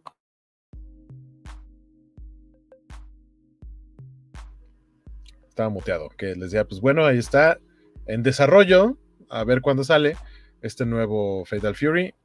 Eh, y ahora yéndonos un poquito con los juegos de peleas, eh, hubo presentaciones de este juego que todavía no tiene nombre y que actualmente solamente se le conoce como Project L, que es el videojuego de peleas basado en el universo de League of Legends, y sacaron este videito este, del, del How to Play como para que veamos. Le, le voy a adelantar un poco porque dura como cinco minutos, entonces tal cual para que veamos como las dinámicas y así de, por ejemplo, a, a la ofensiva, cómo funcionan los botones, este, tienes golpe débil, medio y fuerte, ¿no? Muy, siento que también es muy como a la Street Fighter, eh, tal vez un poco como juegos como Marvel contra Capcom o el Dragon Ball Fighters, que en, en los que tienes personajes de apoyo que de pronto entran a ayudarte, ya sea para extender el combo o para evitar cuando te están aplicando un combo, cortarlo y te puedas Eh, defender y no te hagan así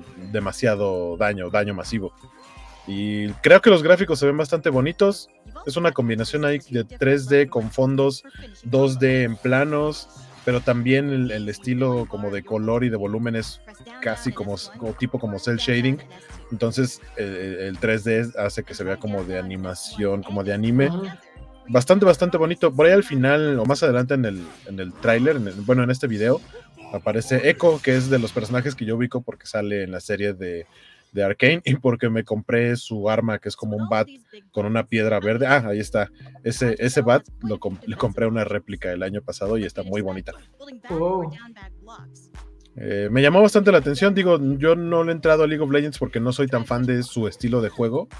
Eh, lo más cercano que llegué a jugar fue el de, el de Pokémon, pero lo jugué lo jugué un rato, no, no fue muy poquito, lo jugué un rato, pero le perdí la pista y ya, y ya lo dejé, como que al final de cuentas es eh, de, de volverse como tan repetitivo, no es tanto mi tipo de juego, me gustan más los juegos que tienen historia, y es por eso que siempre odiaré que Overwatch solamente sea de, de partidas, este, equipos contra equipos y que no tenga un modo historia. Algo similar con League of Legends. Por eso amo que, este, que exista Arcane, porque en Arcane me están contando historias de los personajes y no tengo que jugar este, en su plataforma. Isaías, ¿qué nos, ¿qué nos dice Isaías? Dice que se ve como juego que sería popular en Friki Plaza en dos mil doce.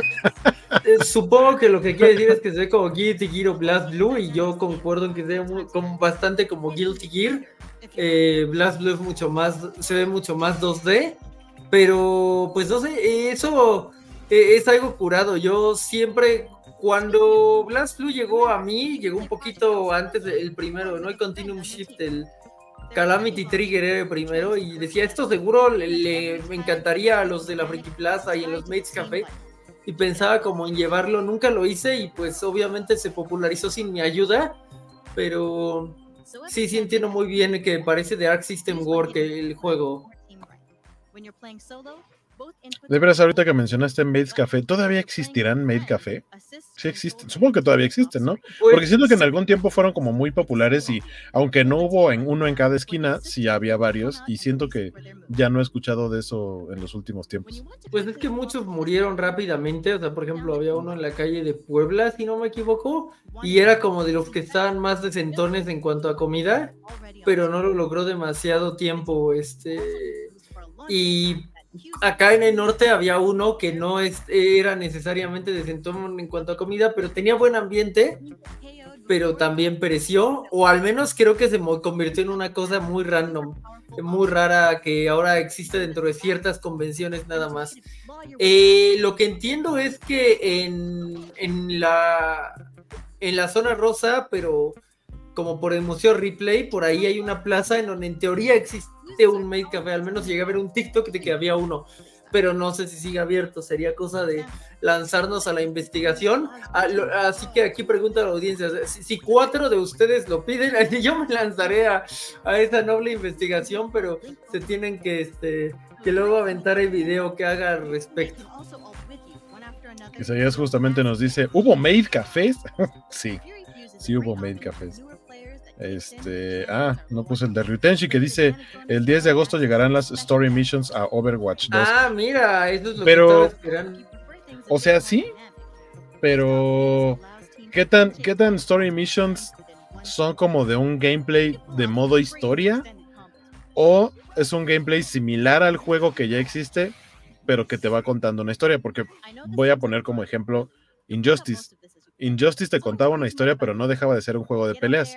Veía cinemáticas en donde se desarrollaba el concepto, y ya que se enfrentaban los personajes, había una pausa en la historia, porque entonces ya tenías tú que tomar el control de los personajes para pelear, pero era un juego de peleas.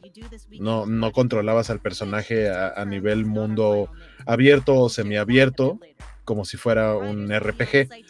Eh, o sea, no, lo que me gustaría ver es qué tipo de story missions, o sea, qué tipo de gameplay van a tener las story missions de Overwatch dos, porque si va a ser eso, como de contar una historia y después simplemente detenerse para tener una batalla contra equipos como el gameplay normal de Overwatch, o sea, pues para eso mejor veo las animaciones, ¿no? Que han salido, que me han encantado, todo lo que ha salido de cortitos de Overwatch es precioso.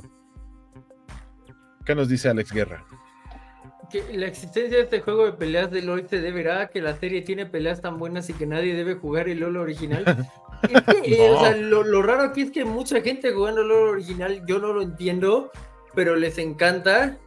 Y pues no sé, no, yo, yo, yo habría hecho una cosa diferente.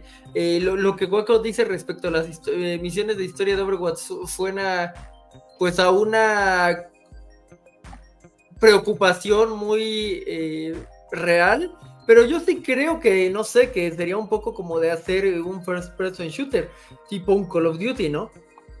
Ojalá. Si es algo así, ojalá, tal vez le entre, porque la verdad es que de Overwatch, toda la parte de, de creación, o sea, el universo, los gráficos, todo me encanta. Lo que no me gustó fue el gameplay, porque dije, yo quería un, un modo historia, yo quería un modo de juego de estilo Jedi Survivor, estilo Mass Effect, no sé, algo más así, y no me lo dieron, me dieron un juego de, ah, tienen diez minutos para pelear a ver quién gana entre estos dos equipos, y ya.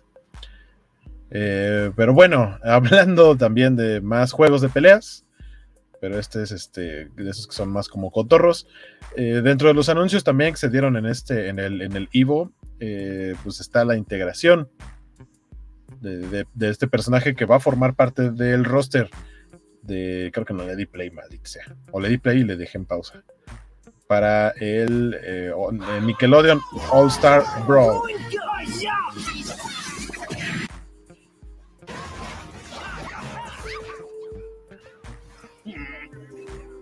Ah, qué bonito que usaran el meme. Bueno, antes Ajá. de ser meme era una, era una parte de un episodio. Pero es como muy de, bien mírennos, logrado. Mírennos ahí. Así de, ah, mírennos ahí este pelea. ¡Wow! ¡Wow!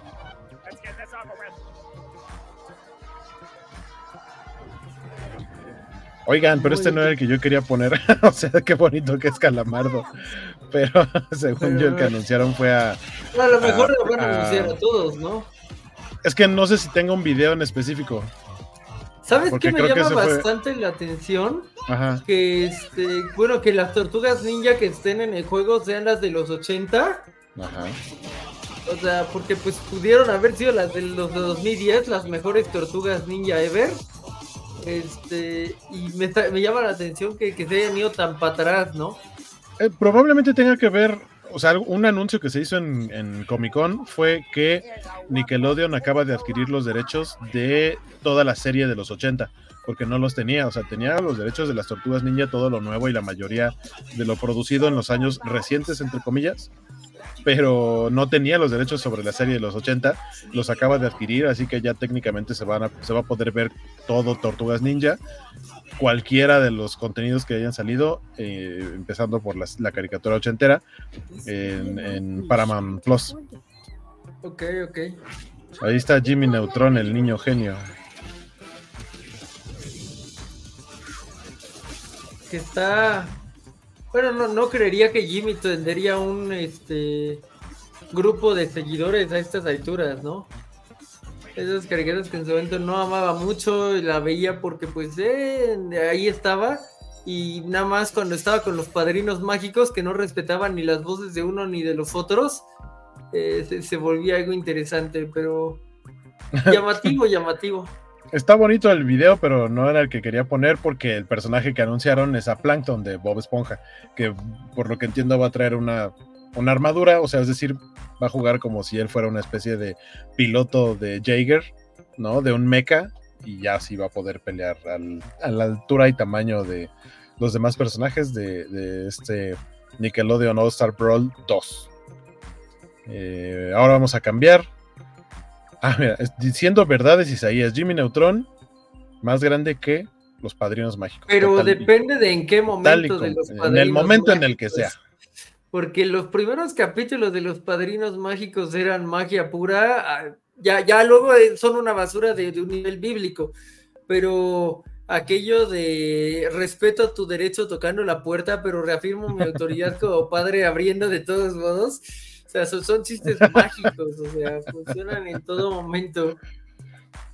Eh, ah, bueno, también en, durante Comic-Con se dio, que aparte...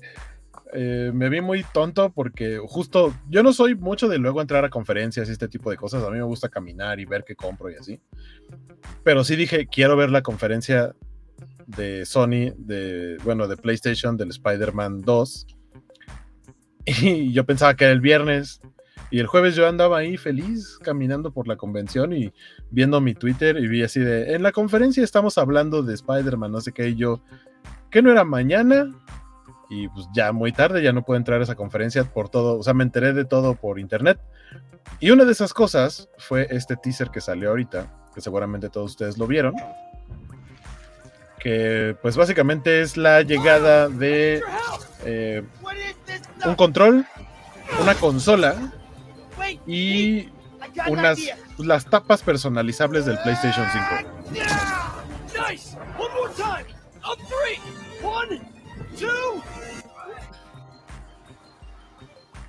O sea, está, está bonito. Sí, está no, este bonito. Diseño, este diseño rojo con la araña en blanco, como si se los estuviera comiendo el, el us de Venom.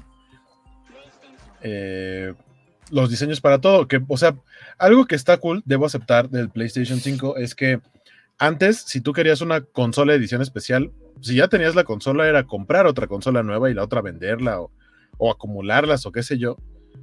Pero en este caso, si ya tienes un Play cinco, en lugar de comprar la consola, puedes solo comprar las tapas. Lo malo es que las tapas fue lo primero que se agotó y Sony salió a decir, no creo que vayamos a hacer más stock de eso. Entonces también valió madre. O sea, ahorita es más fácil conseguir una consola que conseguir las tapas. E incluso el control. El control fue... El, la consola obviamente no me interesa porque ya tengo el Play cinco. Que me hubiera gustado las tapas, pero no era algo así por lo que yo me muriera. Pero dije, el control sí me gustó. Y afortunadamente control sí alcancé, así que cuando salga acá estará llegando, igual que el juego. Este y, y a ustedes, ¿qué les pareció? Dice, dice Alejandro García, qué, qué gran error, Isaías. ¿Qué sigue? ¿Votar por el P A N?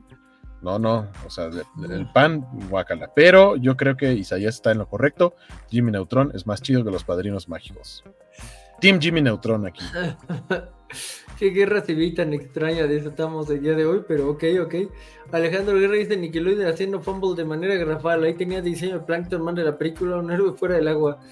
La verdad es que no, no, no sé cómo luce Plankton, ni sé cómo crees que debería lucir. Solo creeré en ti. Estoy buscando. Ah, aquí está. Vamos a ponerlo de una vez. Que aparte, o sea, bueno, lo que sí es que los personajes tienen skins, parecido a lo que vimos en... Ay, ¿cómo se llamaba? En Multiverse, el, mm. de, el de Warner, que, que los personajes tenían skins, acá Multiversus, también. Sí. Multiversus, ajá. Eh, acá también, entonces no me sorprendería que tuviera ese skin, tal vez. Pero bueno, ahí está.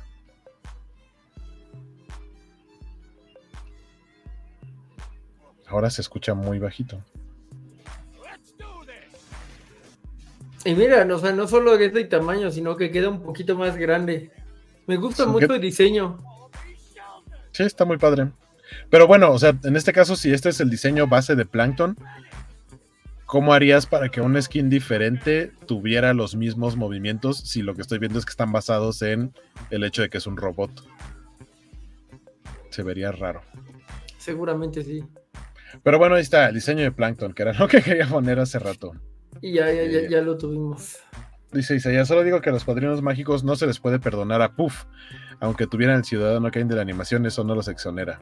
Estoy, o sea, es que estoy de acuerdo con ese statement, pero el punto es, si piensas en los Padrinos Mágicos que terminaron al mismo tiempo que Jimmy Neutron en la hora de Timmy Jimmy eh, Poderosa tres, eh, esos Padrinos Mágicos sí están en otro nivel.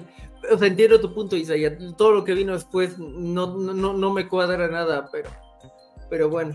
mister Max dice, la peli de Jimmy Neutron rifa súper genial, desde las referencias a Mars Attacks. Y luego dice, ahí es cierto, la película de Jimmy Neutron tiene a los Ramones, los Padrinos Mágicos tienen a Drake Bell. Sí, que no, además la, la película de Jimmy Neutron estaba nominada a un Oscar. Alejandro García dice, pero tienen a los Cazadores de Canales, la mejor película de animación de Nickelodeon. Alejandro García, soltando las verdades. Eh, y, y ahora lo que, lo que tengo a continuación ya es prácticamente la última nota de la noche, que creo que vamos bastante bien, con hora y media. Ahora, ahora no hicimos Covacancha, pero puedo utilizar este espacio antes de la última nota para okay. señalar el gran robo que está haciendo la Copa, la... la ¿cómo se llama? La Leagues Cup, Leagues que Cup, es este ajá. torneo entre los equipos mexicanos y los gringos, los estadounidenses, porque creo que en más de un partido se ha visto muy obvio eh, la balanza. Digo, no es que el fútbol mexicano tenga un mega nivel, porque la neta es que no están jugando chido, pero también han sido perjudicados por, no solo por el arbitraje, sino por el simple hecho de que es un torneo que se organizó para ambas ligas, pero que se juega solo en Estados Unidos. Es decir, los equipos de Estados Unidos juegan siempre de local, no se tienen que mover de su zona, y los mexicanos tienen que estar viajando de un lado a otro para jugar esos partidos. Entonces, juegas todo el tiempo de visitante, tienes que viajar un buen. Tuviste que detener tu liga, que aparte apenas iba empezando, los equipos estaban técnicamente fríos, todavía no traen ritmo de juego, y los pones a jugar un torneo contra equipos que sí traen ritmo de juego.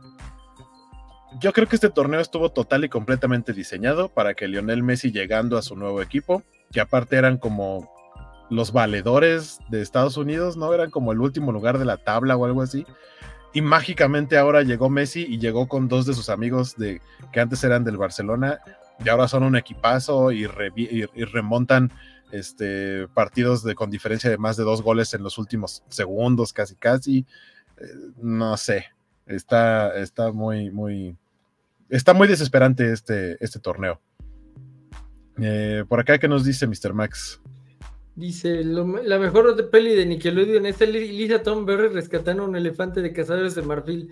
Es, supongo que la primera película de Thornberrys, eh, porque la... Según yo hubo dos, una y luego la donde se mezclan con los Rugrats, que es muy random, ¿no? Sí, es donde la voz de, de, de Spike, el perro, es Facundo. Ok. mister Max dice, era una peliculaza que pudo haberse ganado el Oscar, era muy buena y con un tema súper denso. Nunca fui fan de los Wild Thornberrys porque no me gustaba para nada su estilo de diseño de personajes. Wild Thornberrys y Rocket Power, no me gustaba nada su, su diseño. Este, Rugrats como que me llegó en cierto momento y como que lo acepté, sobre todo porque son bebés, pero, pero ver como que ya toda esta otra parte con un diseño similar siempre me pareció muy feo. Eh, dice Isaías, los Rugrats en París tienen a Mecha Reptar, eso es el pic de la animación de Nickelodeon. No, no, no, no, ahí no concuerdo. Este, Alejandro Guerra dice, Mikel Arreola con lo idiota que es y lo más negociante que es, seguro ni leyó que lo invitarían a un torneo a hacer sparring de Messi y sus cuates. Básicamente. Pero al menos las transmisiones de Apple Plus están en ocho K y no tienen anuncios, lo cual es tan refrescante después de vivir la Copa Oro de T U D N y T V Azteca, que solo eran comerciales. Sí, aunque a lo mejor las narraciones no son de lo mejor, al menos no son Osvaldo Sánchez y el Kikín, pero, pero sí, justo, no tienen nada de comerciales.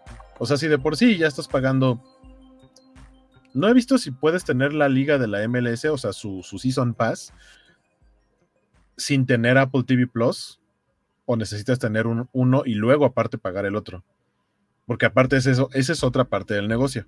Para poder ver todos los partidos necesitas tener la aplicación, o bueno, la membresía del M L S Season Pass, que estuvieron dando un mes gratis, pero nada tontos, el mes gratis que estuvieron regalando, el límite de tiempo para, para canjearlo era el veintiuno de julio, el torneo termina el veintinueve de agosto, es decir, tu membresía, por el, así la canjeras en el último minuto, se te iba a terminar el veintiuno de agosto o veintidós de agosto. Entonces, eso es una semana antes de la final. Ya no ibas a poder ver eso, a no ser que renovaras por un segundo mes tu suscripción. Eso se me hizo muy gandalla, pero, pero pues sí. Que después yo encontré ahí un enlace con un mes gratis, pero cuando yo lo canjeé ya me cubría todo el torneo, entonces no hay bronca. Isaías dice, por cierto, no sé mucho de fútbol y no veo casi nada, pero por razones del destino vi que el Chicago Fire contra el América, qué feo juegan los gringos. Pero Chicago Fire contra América, ¿ya jugaron? Ah, sí, ganó el América, ¿no? Sí, porque América ahora va contra Nashville, tienes toda la razón. Estaba pensando que era el siguiente. Sí, qué feo juegan los gringos. No sé cómo Chicago Fire pasó de la fase de grupos. Eh, Isaías dice, es que los bebés son feos, el estilo Classic Supo fue perfecto para los Rugrats. ¿Qué dice Ryutenshi siete? Según yo los son independientes, pero si eres Apple T V Plus te hacen un descuento por el pase de la M L S. Cierto, cierto, sí. Dice Carlitos Parker, ¿y dónde veo el Al Alil versus Al Nasser? Que es donde está eh, Cristiano Ronaldo. El, en el Al Alil es donde está Benzema. No recuerdo, pero sí, también, o sea, la liga, este, la liga árabe ya es la nueva M L S, o sea, si no se van a Estados Unidos, se van con los árabes solamente a hincharse de dinero en el ocaso de sus carreras, los futbolistas que alguna vez fueran estrellas de las europeas. Esa sí no tengo idea dónde, te la, te la debo. Pero bueno, vamos con la última nota después de este espacio llamado Covacancha en dos minutos. No sé si fueron dos, no, fueron más de dos minutos, como cinco minutos. Eh, hablábamos del Baldur's Gate, que... Eh, ah, pero no escogí el, el video, espérenme. Ok. Uh, pero bueno, Baldur's Gate tres viene y... Hay, hay cosas que decir al respecto, supongo. Ya encontré el video, pero dura siete minutos. Igual vamos a poner... Fragmentos clave. Señorita, ya sé que está usted hablando. Ah, bueno, pues básicamente es... Sí. Streamers que descubren que está la opción ocultar la ropa. O sea, algo que le destaco mucho al Baldur's Gate tres es, si, si de por sí me gustan mucho los juegos en los que tú puedes personalizar a tu, a tu personaje, eh, en este sí se fueron al extremo de que, o sea, pueden ser dragones, o sea, pueden incluso tener estas partes como de demonio, dragón, etcétera, pero que se sigan viendo como humanos, o puedes irte a totalmente algo que se vea como furro. Pero la nota de la semana es que justo así como, como esta chica, descubrieron que existe la opción de ocultar ropa y pues ven a los personajes desnudos, cuando en la mayoría de los juegos aparecen ahí como con un calzoncito, como Elden Ring, si no me equivoco. Si le quitas toda la ropa al personaje, al final solamente queda con un calzoncito. Pero juegos como el Cyberpunk dos mil setenta y siete sí tiene, en algún momento, si le quitas toda la ropa, sí se ve que trae ahí el mondongo de fuera. Este, y en el Baldur's Gate tres, digo, ya habíamos platicado la última vez que estuvimos por acá, ya habíamos platicado de esta escena de eh, relaciones consensuadas entre un, creo que es un druida que se puede convertir en oso, ajá, ajá. Y que se le insinúa acá a otro personaje y le dice, va a ser como que se va a regresar a su forma humana, y el otro le dice, ah, ah, ah, así estás bien, me gusta el peluche. Y es como, wow, y justo la escena de la ardillita así sorprendida es de, oh, por Dios. Supieron eh, comercializarlo muy bien. Yo creo que eso es algo que tenemos que, que darles, porque ¿sí? Pues eso significa dos, dos veces en, en un mes que se habla de ellos, y pues sí, eso, eso va a llamar la atención de la gente, supongo, y, y es al final lo que quiere, ¿no? Que alguno de ellos diga, bueno, pues ya lo compro. Sí, pero justo esta, esta sección de reacciones de streamers a cuando ven que su persona... Ah, pero, o sea, no es solo que los puedan ver desnudos, sino que les pueden personalizar sus partes. Eh, hay Ay, un, qué hay bonito se ven esas cosas. Bueno, ahorita un... que en el video se Ajá. veían bien bonitas esas como este criaturas que iban caminando. Qué bueno que aclaras para aquellos que nos estén escuchando. Sí, es que eh, si no, podcast. Habría sido muy raro, sí, sí, por eso tuve que aclarar definitivamente. Sí, o sea, pero sí hay un, hay un streamer que está así, así de, no solo lo puedo ver desnudo, sino que tienes opciones de pene uno, pe, ah no, es pene B, pene C, pene D, o sea, lo puedes cambiar de tamaño, forma, tipo. No sé si en este universo de Baldur's Gate exista la circuncisión. Eh, vaya, o sea, hay una cuestión de, de customización, de personalización bastante, bastante elevada, pero bueno. Hasta ahí con la nota del video de I G N de Baldur's Gate, ya se dieron una idea. Jorge ya dijo que vio cosas muy bonitas por ahí. Este, nos dice Alejandro Guerra, al fin un juego diseñado para los que vemos covacheando. ¿En, en qué sentido? Ajá. ¿Qué nos dice Isaías? ¿Vieron que los términos de servicios de Baldur's Gate anulan cualquier pacto que tengas con alguna criatura sobrenatural y no permite que invoques Space o cualquier criatura mágica? Ok. Hey, insisto, está, están comercializando bastante bien todo el producto. Yo puedo aplaudir eso. Esperemos que, que sea un juego divertido y ya, eh, a estas alturas. Que por cierto, pues, hablando de juegos divertidos, este, finalmente estoy entrándole a la Odisea. Y a, yo creí que lo iba a odiar mucho, pero me está dejando matar con sigilo. Eh, o sea, tengo que hacer cosas muy específicas, pero me está dejando matar con sigilo, así que en las primeras tres áreas hasta ahora muy bien. Eh, me ha dejado callado de boca de, de las cosas que he dicho previamente. Vamos a ver cuánto me deja, ¿no? Digo, en, en, el, en, la, en la primera área hasta podía matar con flechazos en headshots, lo cual es hermoso. Ya no puedo, pero todavía me está dejando matar a todos con sigilo. Entonces, hasta ahora... el juego más odioso de Assassin's Creed no me está resultando tan odioso como, como me había resultado el Origins, Hay quien puede decir que es porque soy una persona horriblemente racista, pero no, es porque el Origins tenía eh, enemigos de nivel cuarenta en el área uno, y aquí las áreas no tienen enemigos más de, eh, por encima de ti, entonces no, no sientes que te están quitando cosas debido a la progresión natural de la historia. Voy a seguir reportando, me voy a tardar mucho en acabarlo, pero de momento no, no es el juego tan odioso que pensé que sería. Ah, yo nada más les iba a enseñar antes de terminar que de las cosas que estuvieron dando en Comic Con, miren, aquí podrán ver este loguito de Spider-Man dos, lo que dieron es un eh, chulo lanyard. Es lo que tuvieron ahí, que estuvieron dando en el stand de Marvel. Ahí lo tengo de cabeza. Ahí está. Y ya, está muy sencillo, pero básicamente es esto, el lanyard de Spider-Man dos.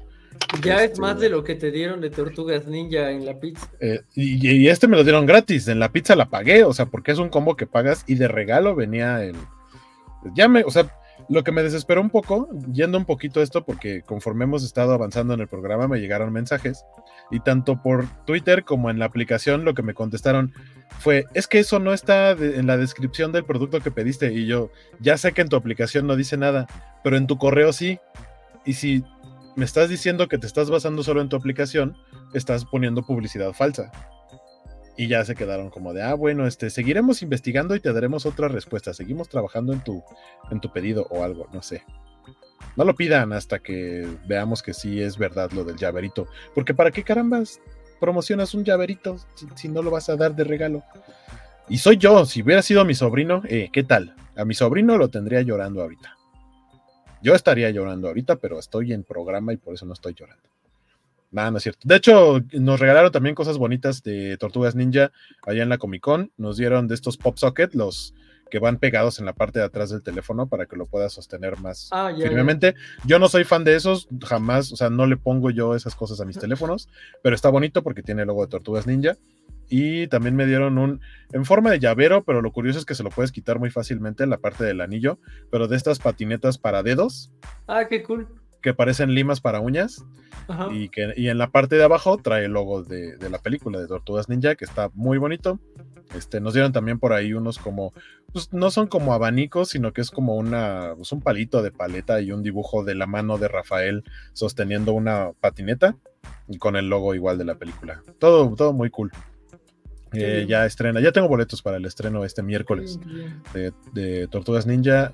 Caos Mutante le pusieron en español. Sí, le pusieron Caos Mutante. Digo, se pierde un poco el juego de palabras, pero ahí se mantiene. Yo, yo no la podré ver. Tal vez la, la respuesta de Carlitos Parker de Assassin's Creed sirva acá. Pero lo que sí voy a hacer es volver a ver la de dos mil siete, porque ahora que Santo la mencionaba me di cuenta que ya no la recuerdo y, y sé que me gustó mucho en su momento. Una de las últimas participaciones de Mako en, en un trabajo cualquiera. Este, y Isaías dice que ahí cree en la supremacía de Assassin's Creed Odyssey. Ahora yo también creo un poco, Isaías, ahora yo también creo un poco. Eh, ahora les voy a poner, ah, bueno, agradecimientos a los suscriptores. Este, ya vámonos despidiendo. Eh, ¿algo que tengas que anunciar, mi querido Jorge? Pues no que yo sepa, este, pero ya pronto van a empezar las covacharras de Ahsoka para ustedes, ¿no? Empiezan el, el veintitrés, estrena Ahsoka con doble okay. episodio. Entonces, todavía faltan dos semanas. Sí, tenemos programa el veinticuatro. Ok, eh, ok. Pues. Episodio doble, creo que en total va a ser como hora y media. O sea, entre los dos episodios va a ser como hora y media. Entonces, pues es como una película chiquita. Yo sí estoy bastante emocionado. También de Ahsoka, todo lo de Star Wars, o lo principal de Star Wars en Comic Con fue de Ahsoka. Había las réplicas de los lightsabers, de los personajes que van a aparecer. Una, un Lothcat andaba por ahí. Eh, no sé si era una réplica o tal cual fue lo que usaron en el set de Ahsoka, de esta pintura de los Rebels, que está bastante bonita, y vestuarios, bueno, no, el vestuario de Ahsoka como tal, una réplica a escala de su nave. Y ya lo que pude notar es que este lightsaber que utiliza ahora Sabine sí es el sable de Ezra, pero ya lo personalizó. No le cambió casi nada, lo único que hizo fue que en la parte de arriba, de donde sale la luz, le puso como unas protecciones, porque antes el de Ezra estaba como pelón, parecido al de Luke Skywalker, el verde, y ahora tiene como unas tapitas a los lados. Eh, y se ve bastante bonito. Este, y, y ya tenemos Ahsoka, eh, terminando, bueno, a finales la última semana de agosto. Eh, nos veremos acá dentro de quince días. Eso esperamos, y este, un poco antes de eso, de hecho, va, va a ser una semana activa. mister Max dice que le da huevo a las tortugas. Yo no las entendía hasta que vi la serie de los dos mil diez, que es una chulada, también muy recomendable, y esta película tantito antes, la, la, eh, me debe haber tocado por ahí de dos mil ocho, dos mil nueve, y también muy buena. Yo, yo puedo, no sé, puedo entender que no todas son muy cool, pero esas dos sí las recomiendo mucho. Eh, y pues eh, Jorge Arturo dice que yes, y ya nos vamos y que él acaba llegando. Buenas noches, Jorge Arturo, gracias por, Buenas noches, por, por llegar. Esperemos, por acá. Eh, esperemos que puedas eh, verlo un poco después, eh, el, el programa, y pues que haya, haya, haya un par de cosas interesantes. Eh, pues eh, supongo que también podría hacer un pequeño anuncio de que te, eh, tengo un video random de The First Slam Dunk, de la función de prensa, con un poco de lo que dijeron los actores de doblaje. Jorge eh, sale en la publicidad de la función eh, de prensa, exacto, de Slam Dunk. Y, exacto. Y, y, y básicamente, ¿han visto esa escena de, de Los Simpsons cuando van los niños a ver Andy Williams? Nelson viendo Andy Williams es Jorge en ese video viendo Slam Dunk.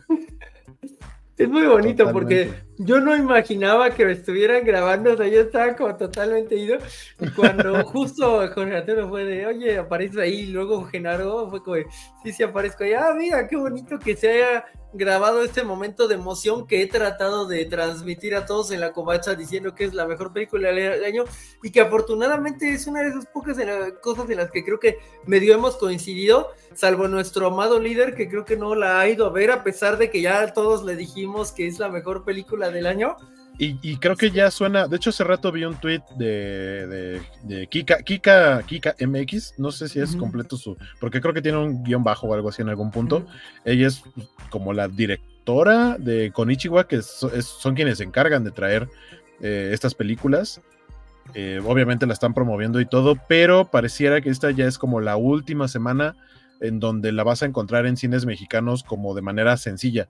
Después seguramente se va a quedar, pero ya funciones muy contadas, en cines muy contados, porque se tienen que ir a Sudamérica. O sea, ya se está empezando a estrenar en otros países. Eh, en Chile, de hecho, creo que ya salió un anuncio uh-huh. de que era la película, estaba en el top tres o algo así de, de películas en Chile, en, el, en este fin de semana de estreno. Argentina, demás, ¿no? Van a, van a más países. Entonces en México, que tuvo este estreno un poquito antes, ya hay poquitas funciones. Si no la han visto, vayan a verla. Concuerdo con Jorge, probablemente es la mejor experiencia que he tenido en el cine en el año. Eh, otra que me que así similar, la de Super Mario, y uh-huh. tal vez detrás eh, Guardianes de la Galaxia, eh, porque ya les dije que Spider-Verse me gustó, pero también me hizo enojar mucho. Entonces uh-huh. este no, sí, fuera de eso, o sea, Indiana Jones me gustó, pero mucho a nivel nostalgia. También creo que en el, en el, en el sentido de, de, de nivel de emoción podría estar por ahí, pero, pero como experiencia cinematográfica, de verdad que The First Slam Dunk no tiene madre. Está muy bonita, está preciosa la, la maldita película. Nos dice Isaías que pimp my lightsaber. Sí, pues eso hacen básicamente. Ahí estar este, arreglando cosas. Eh, mamá, mamá, déjenme les pongo para que tengan los programas. Lunes a las ocho de la noche, las ñoñoticias gamer como ahorita, o Kobayashi Maru, que es la próxima semana. Martes a las nueve de la noche, la Kobacha Anime. Los miércoles a las siete, Kobacheando. Jueves a las diez de la noche, la Kobacharla de Ahsoka, que estrena el veinticuatro de agosto. Eh, viernes dieciocho de agosto a las veintiuna horas, el Club Comiquero de Lectura de Planetary. Y los sábados a las ocho de la noche están de vuelta, ni más ni menos que los cómics de la semana. Ya hubo programa este sábado que acaba de pasar, eh, y ya este, han regresado a, a, a platicar sobre cómics los ñoños me, mayores. Me alegra mucho que, este, que hayan regresado a platicar sobre cómics, pero siento que sí nos perdimos la oportunidad de hacer un tráiler de Vale caminando este, épicamente este, en, en su regreso. Y, y también eso se lo voy a comentar, igual que lo de Slam Dunk, va a ser de, vale, necesito un tráiler en donde camines épicamente y te abras la camisa y, y, y salga la, el cobacharla o algo así. Este, bueno, le perdone, luego la cobacha abajo o algo así. Sí, sí pudiera ser, pudiera ser. Pues bueno, eh, por lo menos, ah, bueno, tu, tus redes, ¿algo más? Ah, pues eh, ya saben que soy como Gribe en, en Twitter y como jgribe en Instagram y TikTok, si no me equivoco, eh, cero tres en todas, Gribe cero tres y jgribe cero tres, y eh, el video de, de Slam Dunk está en A Fan Film en YouTube, Eh, lo, lo, lo ubicarán sencillo seguramente porque es el único video que tiene más de diez vistas de los últimos. Sí. Este. eh, pues yo soy Guaco, me encuentran como Sky Guaco en todos lados. Este, pues ahora ya tenemos eh, el ex Twitter, que tal cual ahora es ex. No le voy a decir así, digo, yo le sigo diciendo Vancomer al que era B B V Vancomer, o sea, sigue siendo Twitter. En Twitter estoy como Sky Guaco. En eh, Facebook también, pero ese casi no lo pelo. En Instagram, en Threads y también ya en Blue Sky. Uh, ya, ya tuve ahí acceso a Blue Sky en esta semana. No sé cómo funciona lo de los códigos porque no me han dado códigos para, para regalar. Si no, ya, ya habría repartido invitaciones. Pero me gusta Blue Sky. Creo que le hacen falta mensajes directos. Sí me recuerda mucho a, a lo que era como el Twitter Buena Onda. Eh, le faltan los mensajes directos. Y eh, si van a entrar a Blue Sky, sigan a Neil Gaiman bajo su propia responsabilidad, porque si lo siguen, básicamente ese va a ser su feed. No van a ver a nadie más más que a Neil Gaiman, porque el tipo habla todo el tiempo y aparte no hay tantos, no hay tantas personas ahí a quien seguir, entonces su feed se va a convertir en Neil Gaiman. De hecho, por ahí vi una interacción en la que dijo así de: dude, te amo, me encantan tus historias, me encanta todo tu trabajo, pero no veo otra cosa que no sean cosas tuyas, te voy a silenciar o te voy a dejar de seguir. Y Gaiman le contestó: sí, seguro, no hay ningún problema, lo entiendo. Y dije, sí, yo también. Y entonces ya no sigo a Neil Gaiman. Oh, en vaya, algún momento lo volveré a hacer. En algún momento lo volveré a hacer. Pero, este, pues ya. Ah, bueno, y también tic, en TikTok de, subí cosas de la Comic Con de San Diego. Ah, efectivamente, si aquí fue. Unas secuencias de, de fotos y, y uno que otro videito. Hay un video que de hecho ese fue como el que más pegó de Comic Con, el de las, estos como, no son prototipos porque según yo son ya, van, ya están a la venta o ya van a salir a la venta. Hay un Grimlock y hay un Optimus Prime. El que yo grabé fue un Grimlock de Transformers que se transforma solito y de hecho tiene como ciertos comandos y puede bailar y luego se agacha y hace como ejercicio y así. Y está muy bonito, está, está muy muy chido. Eh, y pues ya. Eh, dice Isaías, cada semana te dan una invitación. Yo de plano yo dejé Twitter. Volví, solo volví un segundo para mi review de Jonathan Kent Superman. Ah, por cierto, estoy viendo My Adventures with Superman. Eh, creo que va bien. No entiendo a la gente que se queja de que ¿por qué Lois siempre se enoja cuando descubre que Clark es Superman? Pues por el background de Lois. O sea, el background de Lois es que su papá siempre le ocultó cosas y por eso se enoja, porque siente que están repitiendo un patrón y ella quiere saber cosas. Y Jimmy no. Jimmy lo toma con bastante eh, calmita. Eh, y ya, me, me está gustando. Ah, está, está chistoso el anime de, sobre todo porque la voz de Superman es Jack Quaid y, y suena bien como un Superman joven. Eh, entonces les decía, nos vemos allá en TikTok, en Blue Sky, en Threads, en Twitter, en Instagram y un poquito menos en Facebook. Este, y ya, ¿algo más que agregar? ¿Ya nos vamos? Creo que eso es todo lo que podríamos agregar. Pues nos vemos por ahora. Nos vemos dentro de quince días y después también para las covacharlas de Ahsoka.